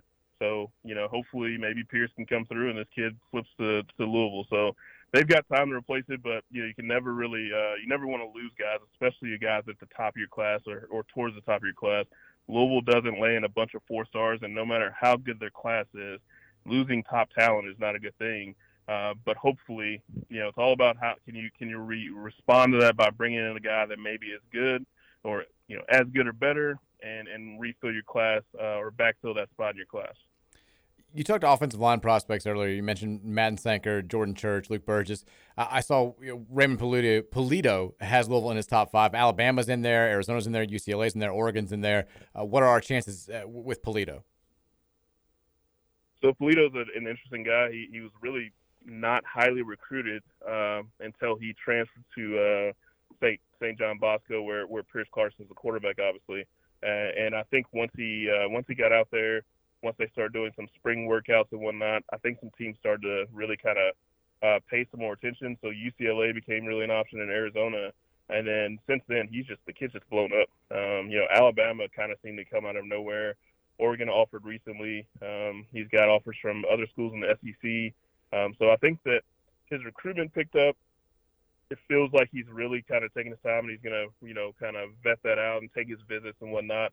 Um, but I, I, I don't think that out of the five guys that Louisville had from an offensive line standpoint this weekend, it would not shock me at all if they got all five of them. You know, I think they're in great shape with all all those guys. Pulido obviously has Clarkson in you know in his ear. He's going to have them all fall in his ear um, to be able to help bring him in. But obviously, when you're going against schools like Alabama, Oregon, um, you know, especially Oregon, a West Coast kid, he's got Oregon, UCLA is, is essentially right down the street from him. You know, that's a hard. That's that's hard. And you know, if you've got a guy that's really close to his family, they want to stay close to home. He's very close with his dad. I can tell you that right now. Um, you know, how how does his dad? How does he and his, how do he and his dad handle? Well, you can go to UCLA and I can come see you, or you go to Kentucky and I'm going to have a hard time coming out to visit you all the time. That's all part of this, you know, uh, this recruiting process and recruiting outside your normal region. Is you have kids that might not want to come out and travel because their family can't come. It's really funny because one of the top receivers in the country, Brandon Ennis, was a guy that people thought were going to go to USC. He's from South Florida, and the only reason he's not at USC already or, or committed right now is because he doesn't know if he wants to travel across the country because his family will come to see him. So it's something that's kind of different that Louisville's dealing with is recruiting outside your, your normal footprint. You have to factor in travel and whether or not the family's going to have a hard time handling their kid being away so far. So uh, I think they're in good shape, but I think that's probably one of the biggest factors is the travel and the fact that you're going up against some top schools out west. Last question. This is the big thing on UK fans, but I don't even know if you've seen this. Is Kobe Keenum throwing a subtle L's down in his UFL uh, picture over the weekend? Did you have you seen this? Jesus Christ, no, I haven't. That is that is hilarious. I'm sorry. It, if you look at the picture, Trevor and I both think that there's nothing to it. But if he does go to UK and becomes like super L's down king, then I think all Louisville fans will be like, "Well, yeah, of course he was. That, that was it was obvious. Yeah. It was it was blatant." But that's uh, UK fans are running with that. Our own uh, Nick Roush over here has posted about it on KSR. But that's the buzz because, of course, he was. Uh, you know, there was some discrepancy about why he moved his visit. Uh, it was originally scheduled for Lexington, and he came here this past weekend. Do you, what's your stance on Keenum? Where does Louisville stand with him? It, it's funny because he's he's probably the guy out of all these new all these recruits they had in and whatnot. This seems to be swayed by how the class is going. Um, he had visited a couple times before, but you know he really was kind of off the radar up until a few weeks ago. Louisville was getting you know the momentum going and whatnot, and all of a sudden he he starts you know he really starts getting engaging on social media and tweeting Madden Sanker and tweeting Clarkson and whatnot. So um, it felt like it honestly, you know, and I, you know I don't rivalry, but the U- UK being included in his in his final five seemed kind of odd. He didn't really seem to be on UK's radar um, as much as he was on some of the other schools. I mean, Penn State seemed to be the school that people thought that he was gonna, you know, he was headed to. Um, but it felt like they he actually I actually thought that maybe he changed his visits around to put Louisville behind Kentucky and then kind of make it a rivalry thing. I mean, you know, like hey, he's gonna pick he's gonna pick Louisville, you know, after he goes to visit UK and kind of rub it in. That's how it felt to me. So I, I can't I can't act like I'm a, I'm above the rivalry stuff, but the L down thing seems seems really really far fetched to me. But um, I like I said, I think they're good with all these guys. I like Keenum a lot. He's a big kid. He can play center. He can play outside at tackle. Uh, he's got great size and he can move, man. Like you know, in this in this scheme, these guys have to be able to run. They have to be flexible. They have to you know be able to fly out the ball, and that's the stuff that jumps out when you watch him play. Uh, and they all all these guys have that mean streak, man. They like to pancake guys and you know throw them to the ground and whatnot. Louisville needs that kind of aggression on their offensive line, and uh, so hopefully, I feel like I, I like all the guys they have on the offensive line that they brought in. Hopefully, they can land at least three or four of them. But I feel good about all five of them. There it is. He's Keith Wynne. Read his stuff over at cardchronicle.com. Follow him on Twitter at Keith underscore Wynne. Keith, appreciate the insight. I'm sure we'll be uh, checking in with you soon with regards to whatever Louisville football is doing on this recruiting trail. It's fun, fun times. I never thought I'd be saying that, but here we are. All right, thanks for having me on, man. All right, Keith, uh, great as always. Letting us know exactly what's going down there. Love what he's saying. I love the fact that we're, it seems like we're in pretty good shape with a lot of these offensive line recruits. And also, I'll put words in his mouth. He just called Nick Roush an idiot. He said it. Keith just said it. I mean, He hasn't even seen the picture. I- I'm- I'm- he didn't say how, that. first of all, how's he not seen the picture? I've seen the picture, Keith. Well, I mean, I mean, like, you follow Roush, though. He probably didn't follow Roush. no, I just told him the case there. I was on the Facebook page. I think I follow Roush. I guess yeah, I probably do. You, Uh, yeah, you, I'm sure you follow Roush. And I, and I, and I, He's a Louisville fan, I for don't have to sake. follow Roush. to- I was, he's a little fan, and I, I don't have to know Roush to know that. Listen, uh, he'll tell you the first. He'll be the first one to probably tell you. Maybe not. Maybe not admit to it publicly. Clicks So I'll admit it bonanza. You gotta get It's those clicks. It's all about clicks. You gotta get those I, I can clicks. hear Roush now. Roush, why'd you do that? You know it's fake. He's yeah. to have a second kid. But you know what he's gonna say? He's like, but I needed like three stories for today, and it was an easy one. Gotta get those views. Yeah. Look, I know the game. I gotta get back to. I get back to, to, to playing with Duke, and I gotta. I got a wife that's pregnant, and He's about to be a father too. Yeah, it's tough out I here. mean, You yeah. you know, you're battling COVID. You got pots coming out of nowhere. You got long COVID. You got vacays where you're going dropping to the upside down. I get it. I mean, some have wondered whether he has ears or not. Really, I mean, he's got to look for those. I mean, he's he's got he's got to watch out for you know being out in the sun too long with a bald head. I mean, we're late. Yeah, I mean, same boat. Somebody told me like, what would you post if you like if you had to get, you know, like a million clicks in a month or a million clicks in a day? I guess is better. Uh, like, like what would you do? And I'm like, it would be the easiest thing. Naked picture of Bea Arthur. Well, no. It'd be the easiest thing in the world. I would write a headline that just simply said, F word Kentucky. U of L fans are clicking on that. UK fans are clicking on it. There, there- cannot be any text. There doesn't even have to be anything below it. No subject, no deck, no subhead, none of that. It's just a headline that says Bleep Kentucky, share it on social channels. I guarantee I get a million page views in a day. Guarantee it. I mean, It's the game. The game stays the game, Trev. It's all. Game's the game. I still think new pictures of Bea Arthur would get more clicks, but it's just me. Follow up. If, if, I'm, if I'm on like 999,000, I need that extra like 1K, I'm going with Bea Arthur. Plus, plus Bea Arthur porn. Plan B. yeah. Subhead. Later. F No- Kentucky. No pun intended there. Naked Bea Arthur says F Kentucky. There you go. That's the last. That's the second million. Boom. Done. Uh, we're gonna go to break. When we come back, we'll take your text. We've uh, slacked on the text because there's been stuff to catch up on today. So we'll hit up that text line 502-414-1450 coming up. minutes. The last thirty minutes is gonna be text, right? I mean, We're gonna have to be. We're gonna have to get to the text, and then we'll uh, we'll talk about tonight's uh, real quickly uh, Avalanche game. Can they go up 3-0? God, they're just dominating the Lightning. It's do we? glorious. I want you to get a sweep because I mean, this is the last of our sports, really. It's gonna be a while. Well, you had the U.S. Open over the weekend. I'm sure you didn't watch that. Yeah. Who won? Did you not watch any of it? I didn't know it was even happening. Matthew Fitzpatrick, Oh, is that Dez's cousin? not American. It's a Brit with braces. I don't see color like you, apparently. we'll go to break. When we come back, there's our golf talk for the day. Uh, we'll wrap up the show. Mike Rutherford Show rolls on next here on 1450 and 96.1, The Big X.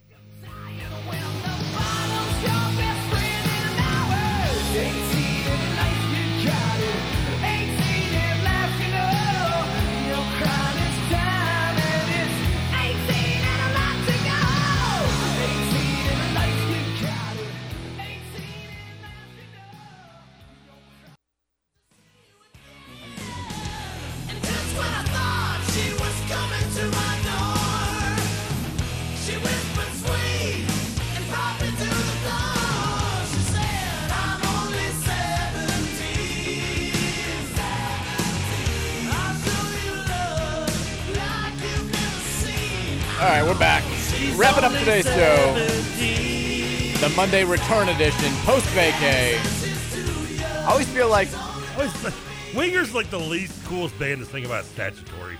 well, yeah, it- there's, there's no there's no way to be cool about that. So. But it's the Winger. Okay, Trev. Like I think of Winger, I think of Stewart, the nerdy kid from Beavis and Butthead. He wore the Winger shirt. Do you kind of feel like when we get to the point where Louisville, because these, these two things usually coincide. My family, or Mary's family's vacations always at the same time.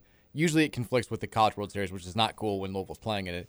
Yeah, but which has been recently, by the way. yeah, it's happened a couple of times where I've had to be late to family vacation or skip it entirely. Um, Up your priorities, though.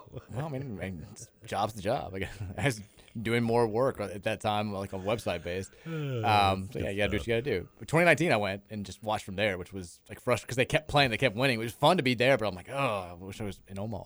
Um, but when that ha- when that vacation ends, and usually when Louisville's baseball season ends, that feels like the real offseason. Like there's there's kind of a, a first chunk of the offseason when basketball ends because this is a football basketball like most college sports towns, Mhm. football basketball area. Like that's the the big sports season. But we with baseball being so prominent in recent years, it's always been something nice to follow, and it feels like the sports season isn't really officially dead until the baseball teams run and the postseason comes to an end.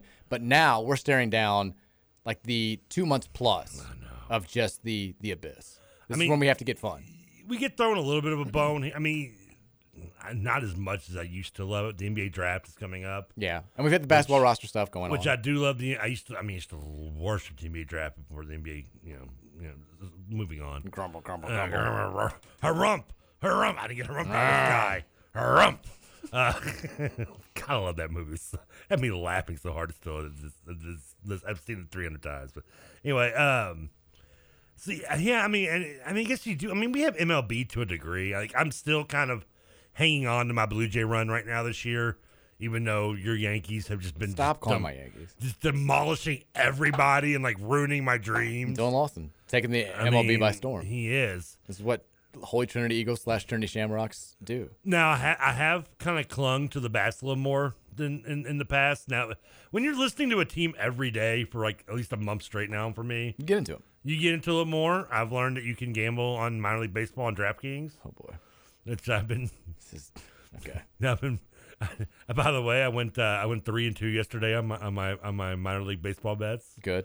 I, I find myself like going through homework. Not since I got hooked on ba- gambling in the Saudi Arabian basketball league have I gambled on something so weird. Okay, Mickelson. I did. hey, I did so well. I almost got a uh, Maccabi Tel Aviv t-shirt. Uh, t-shirt. 'Cause I was like, they won me like two hundred bucks. okay, that, that team's awesome. Oh man! All right, we have to go to the text line. We've got a bunch of texts we have to get to. Not a whole lot of time to get to them, so we'll do the best we can here. Right. I do like the first one that I see is a, a texter. Yeah, this, this kid uh, Fabio Fabio Basili, who's on campus apparently right now. Uh, texter just sends in pictures of, of Fabio, so I think we have to call him Fabio, even if it is Fabio. I, I can't even remember his last name already. I mean, Basili. Biscotti. Basili. I like Biscotti. Basili. Is he Italian? Does not look like it. Mangione. Sure the by the way, he got an extension, didn't he? Italian population in Orlando, Florida is, but he doesn't. I don't. I don't think it's strong. Are you saying Orlando's not a very populated Italian re- area? Pinocchio's down there. He's he's, he's holding them up. Um, what the Pinocchio? The, the wooden boy? Yeah, he's you know he's they're, they're Italian. Was he Italian? Yeah, he's what's the, the master's name? The the guy who made him. Uh, Pachetto or whatever. Exactly. I don't know. Okay, Italian. I guess they could be. Uh, Geppetto, Mr. Geppetto, Geppetto. There was a rain delay in the Bats game, and they were Greg Elliott was telling this great story about how he was driving Vince Coleman around. This better be a good story. And the guy Vince Coleman kept calling him Frenchie, and he was like, First of all, I'm Italian, you tool." Uh, Texture says, Mike, thank God you're back. I had to turn it off a couple times. Seems like all Rashawn wanted to do was bash Kenny Payne. Oh, okay, wasn't about me. Never mind. Wants to get the man fired already because we didn't get every guard we wanted. Well, But he loved me still, right? of course, nothing bad about you. Texas, is there an Airbnb or a hotel in Glenville? Thinking of having a weekend getaway there. Seems like a cool town to visit. So you've seen my dad's I have seen Glenville. I, I, we need more time talking about Glenville. Eric Wood texted me last night as I was walking the dogs and was like, "I've got so many questions about Glenville." I mean, first of all, like, is does it have all the modern day additions that a normal city has? Like, is there a hospital? I believe so. Okay, we've established there's not an adult. There is no adult entertainment. center. Not that I know of, unless I, I haven't. I've never even explored all of Glenville. It's too much. You could spend. You could be down there for like seven hours. Is and there a shady part of. Glenville? Like when you don't want to be like you don't want to be past like 18th Street. I'm sure there is. at like 2 a.m. And if you have no idea what we're talking about, my dad, his name is Glenn, not not just a clever name. He has built this like miniature world Mark. in my parents' house basement, uh, where it started off being like, first of all, it started off with him just building miniatures on top of my old ping pong table. I came down one day and I was like, I guess no more ping pong. And my dad was like, Yep. I was like, okay, that's Go it. outside, you little brat. So he, I mean, all these people had questions like, how long is this stay? I mean, he would spend a, at least a couple of hours down there pretty much every night. This is like a this was like a post retirement hobby, right? he was still working when he started it. Okay, so it was Um, kind of like a stress relief. People do stuff- Exactly. You collect stamps, play cards. It's something that you can have control over. I play video games. I mean, good for your for your well being. Yeah. And my dad, and a lot of people get really into it. My dad is clearly very into it, and he does. I mean, he's also very good at it, which I think makes Yeah, it easier to be the into. details are insane. Yeah, I But yeah, I, I posted some pictures on Twitter, but he's yeah, it's it's it's unreal. It's uh it's a crazy thing. I mean, he if you want to come over and tour it, I'm sure. I don't care if you know him. He he would love to have it. He'll answer any questions you've got. I promise you that. I mean, there's a drive-through. There's an airport. There's a museum to airplanes there. There's there. everything there. There's a scene There's a from Kraken. Uh, a scene from The Earth Stood Still. There's um Yeah, so well, that's what's playing at the drive. playing the drive, but there's yeah. also a scene where the aliens first emerge from the craft from the actual movie. Oh, okay. R.I.P. Klaatu. Um, Said the love you. clap? Klaatu. Klaatu. He's the alien. He dies. They kill Oh, him. I didn't- I've They never seen him. the movie. The other one, it's good. It's very good. Love oh, really? Old school that- stuff. That's my line. Yeah, you should watch, should watch it. You'd like it. Text us any cards. Nothing's changed. Uh, Texter says, no, I can't say that. Uh, that didn't take long. Texter says, watched Caddyshack from start to finish for the first time. I don't know why Bill Murray's role gets so much acclaim. Ronnie Dangerfield makes the movie. Oh yeah, and I gave myself food poisoning Saturday, and that was good and terrible. Okay, uh, come on, Carl Spackler. Now I'm not going to bash Carl Spackler, but I do. I You think he's overrated? I don't want to say overrated, but I will lean towards Rodney Dangerfield as the be- as better part of the movie. I mean, I lean towards Judge Smails is the best part of it. Spaulding gets put off the boat. I, I, I can see that scene a million times. I'm gonna laugh every time. You're gonna time. play. I don't want to. You're gonna do it and like it. You'll have nothing and like it. Yeah, that's what it is. My bad. I want a hot dog. No, I want a hamburger. Spaulding Smails also is a great character. Yeah, I mean it's. Also, I lean towards Rodney just because I, I always I've always been a Rodney. I like I love I love Back to School. I love you know uh, Easy. Uh, He's Easy great in the money. movie, don't get me wrong. I mean, I'll even watch you know Ladybugs every so whatever the hell it's called. Speaking of, oh, Ladybugs is great. Yeah, I mean it's not his best. It's Get not- those nail breakers. It's not Easy Money, but Easy Mo- Easy Money's the one I don't think it's in a, like everybody always goes back to school with him, which I love Back to School, but Easy Money I thought was the better one. I just thought about this. I, have you seen? Just because we're talking about Spaulding Smails, this is not a political statement. Have you seen Barron Trump recently? He's six. He's six seven. Six seven. He's eight feet tall. There's a video of him playing soccer too. It looks pretty good. I saw- but he's like he's like Peter Crouch out there. He was trending yesterday, and I'm thinking, okay, why? Is yeah, what's going on? Yeah. And I click on it, and there's like a picture of him, I guess, next to some like woman. He's enormous. I mean, where? What the hell, man? Barron needs to start hooping. I think we need to recruit him. Kenny Payne. Is he a guard? Hey, you got a fa- you got a famous dad. We've been taking you recently. Could use him. I mean, how how the hell? It was just like it seemed like yesterday he was behind, sitting behind Daddy, rolling his eyes like everyone else. Yeah, it's on. Same. Time moves differently when you get a little bit older. Text this so, podcast listeners random question of the day. Mike, I know you were on vacation when the news broke, and I didn't see anything from you on it. Thoughts on Sweeney's report about Ramsey being the author of the infamous Gonzalez letter? I addressed this at the beginning of the show because somebody brought it up.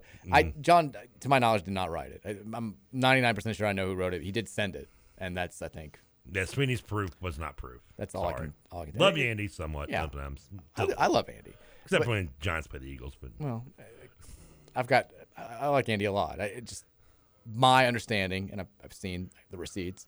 I am 99% sure I know who wrote it. Same person who wrote the 2018 letter, and John just was the one who sent it. for- was forwarding it amongst many other people, I'm sure. yeah. Uh, Texture says y'all should watch this video next break. I don't even know what this is. Uh, it's Billy Corgan rides a roller coaster.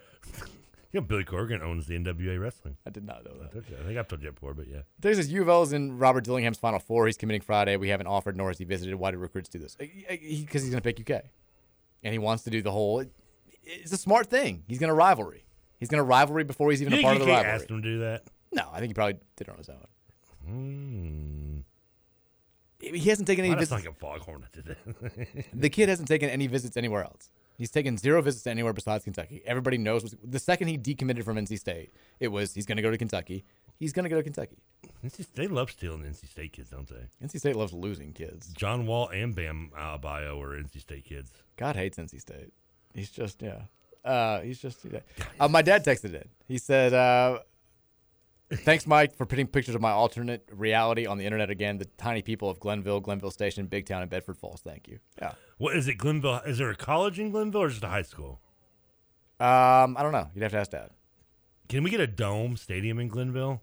They're not. It's Glendome. They have like five lines on the football field and the old timey goalpost. You're asking way too much of, of I Glenville. want, I want Glendome. Texas, I have I've heard the staff is super high on Withers from the workout so far. It feels like our fan base is in love with Ellison Curry, and people forget Withers is still probably our most talented player. We were high on Withers this time last year too. I mean, Yeah, but cl- like he clearly was more affected by the change in offense than anybody else. Like he had no idea what he was doing. oh, that was that, you ever think? And some like, like some of the highlights of him, he's playing in that the, Smith League. He looks like a different guy. Like he he looks more, I don't know, confident. He actually looks a little bit leaner. Um, I would. I'm not gonna say I wouldn't be shocked. It would not surprise me if he comes out and has the type of season this year that we thought he was going to have a year ago. Because I think, I I said something about that a few months ago, did I not? Or maybe we know he has the ability. I mean, we, Yeah. saw, we even saw flashes of it last year. I mean, hell, this the guy. He averaged double figures as a redshirt freshman a couple of years ago. We forget that. He was a good player on a better team two years ago than he was last year on a bad team.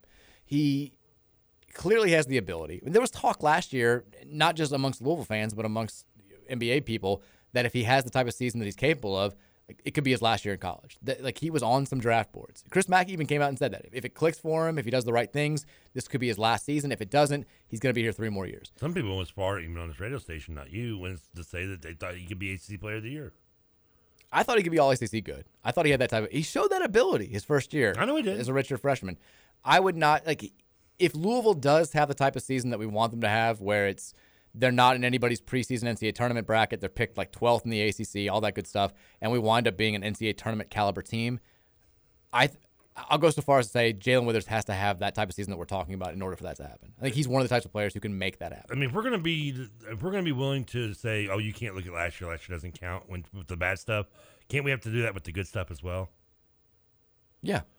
I mean, and, and we kind of did in a way, like when we talked about the good stuff, and they're the few, they're few and far between. I know, but for one is the Curry, and then it's like you can. It was good, but I mean, look at when it came. It came in blowouts. They came in games that didn't really matter. It, And we've also been only looking at one end of the floor. The defense was not good. Yeah, we have to talk about that. too. exactly, yeah. the defense is going to have to get markedly better if he's going to be one of the better big men in the ACC, which is how we're talking about him this offseason. Texas says Trevor even worked at Lone Star Steakhouse. When is Okay. the damn Trevor's jobless summer episode going to be? we Uh, are going to have to do it. That was in Bowling Green. Yeah, I worked it there. I worked it also at. Uh, I was also a server at Pizza Hut down there. Texas says Wildcat. I can't read that. Texas says Mike is on back on and on fire. I'm dying, and also Bronny to the Ville. Bronny DeVille, baby, lock it up. It's coming. Texas, I have to trust the process at this point with Payne. He's really trying to work on culture first. Honestly, I just want to see a tight knit team that could squeeze into the tourney. I'll say this about the team: like the what I wa- said. with Kenny Payne saying, like, like doing all this and presumably passing on multiple players because they don't fit the culture that he's trying to build here. If this team does overachieve and like, is NCAA tournament caliber, like fringe top twenty five, good, it's going to become like a immediate fan favorite. Like people are going to fall in love with this team just mm-hmm. because of how like not tightly knit they were a year ago, because of all the culture problems we've been dealing with for the last few years, and because I think it also would portend even better things being on the horizon. It would be a it would be a tangible piece of evidence that Kenny Payne's the dude, and that this is only the beginning. When we get better players, we're going to be back competing for national titles, and it's going to happen faster than a lot of people nationally thought it was going to be. Like that's the dream scenario for this winter, and I would love nothing more than for it to happen. Texas how the heck do you reach your hand in the middle of Glenville? Well, there's, you, you can get into the middle. There's a little like gap where you can walk in there. I mean, I, I was curious. And I, I pictured like your dad up in like a harness, like moving around the ceiling, like, yeah, floating above it. Tom Cruise. Yeah, like he's, like there's like a, like a uh, a pull and and pull and levy like system all above the, the ceiling, and he moves around. Like it takes up. First of all, your base is that your whole basement or your dad? I guess Pretty much, yeah. I mean, it's a. I mean, it's a nice sized little basement filled completely. Yeah, that's where I used to. It's, it used to be the the kids' playroom. It's where my It used be Nintendo your was. it used to be your foreman room, the- Sega the Genesis. foreman basement. No, not the foreman. You know, like in '70 show. Oh yeah, yeah, pretty much. Yeah. but like more like there was no weed smoke. I was like 11 down there playing Tecmo Bowl all the time. And you already want smoking weed, really? yeah, not all of us started before we hit double digits. At Eleven, I was doing double dragon on double double joints with the dragon while chasing the dragon.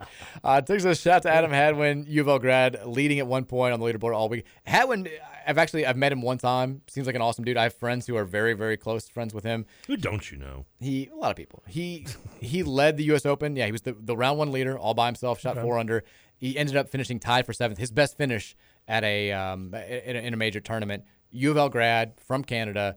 everybody who was around him when he was on campus speaks very highly of him. Easy guy to root for. Dude, him and Justin Thomas, we, we're starting to get the golf world on, on, on our on our side, right? We're rolling. We got Matthias Schmid coming up. We're mean, gonna be good. everybody knows golfers come from Louisville. Yeah.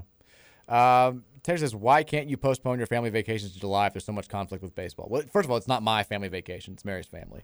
They plan this months and months in advance. And you can't tell Mary no. I I mean, I can't tell the entire family. Like, there's like there's like nine people. I'm one of like I can't be like, hey, One guy. everybody else, you're gonna have to do this thing. I mean, do they not care about little baseball like you do? Her dad, her dad does. Well, I mean, but they care about vacation way more. Priorities, people. I mean, why can't you just push it back to last week?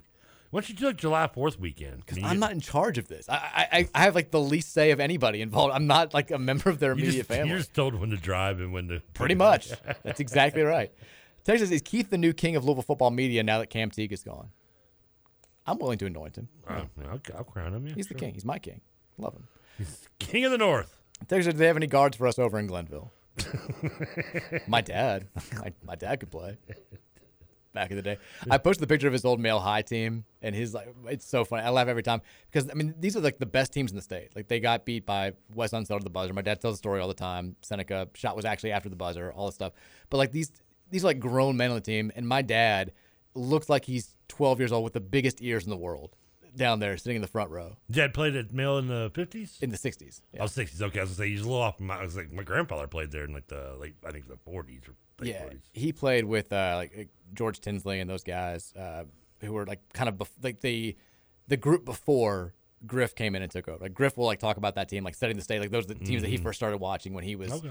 growing up. But my dad was on this, and then he ended up playing in college at Kentucky Southern, which is now not a school that exists anymore.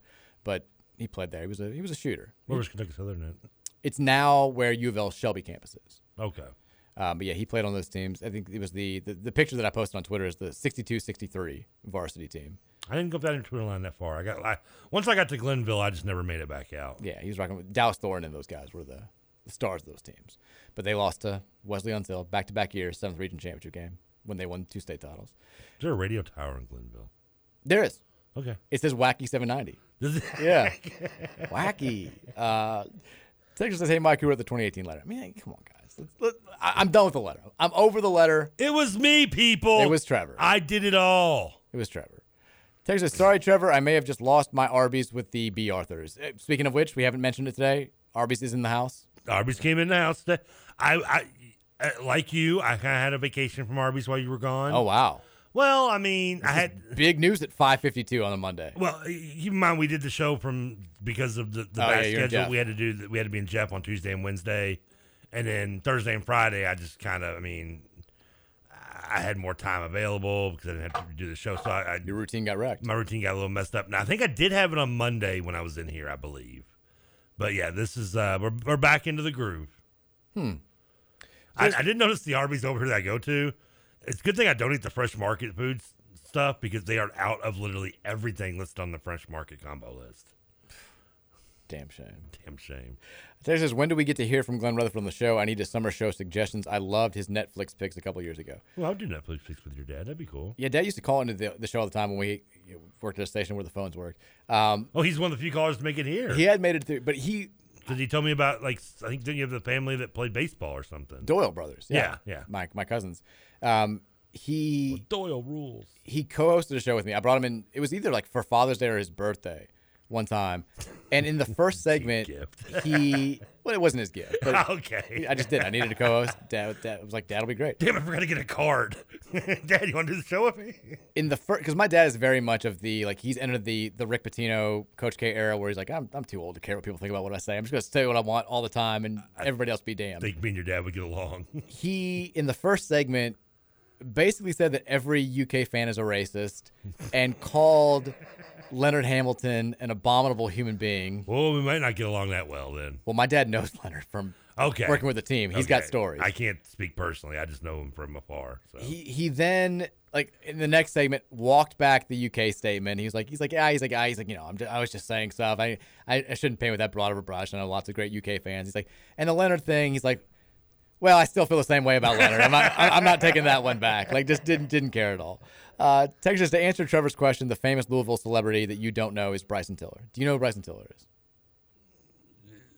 He play. He plays a sport, right? No, no. So, uh, is a musician. He is a musician. Country. He had a big album several years ago called Trap Soul. A few hits off of it. Rock. No, Country? like R&B. I don't remember him. Yeah. He's- Sorry. He's still around. No, apparently he wasn't that cool. He's pretty cool. Not He was that cool. Nominated for a Grammy. Ooh, a Grammy, huh? Why are you rolling your eyes at a Grammy? Because Grammys. I'm sorry, you can't give any respect to anything that gives an award to Milli Vanilli. Well, I mean, I mean, all I'm saying is Bryson Tiller's. He's a big deal. Was a big deal nationally. To, to me, when people brag about winning a Grammy, it's like like uh, bragging that he made the Pro Bowl. Okay, well, he's got Like, like five million followers on social media. Is that better for you? Eh. What would impress you? If I see him poop an egg of gold, I mean, I'm pretty sure his album like was one of the best-selling albums of 2016 or whatever it was. It was a big deal. He hasn't done much since, but Yeah. he's done some Jack Harlow songs. good. for- I'm glad Jack Harlow's doing charity. Uh, Bryson Tiller went to Iroquois, by the way. Are you still trying to sell me? I'm just letting you know. I didn't know. I, I forgot Iroquois was even at school still. He's from Louisville. I thought they closed that thing years ago. No. Why are you ripping on Iroquois? Why are you taking shots at everybody at 5:55?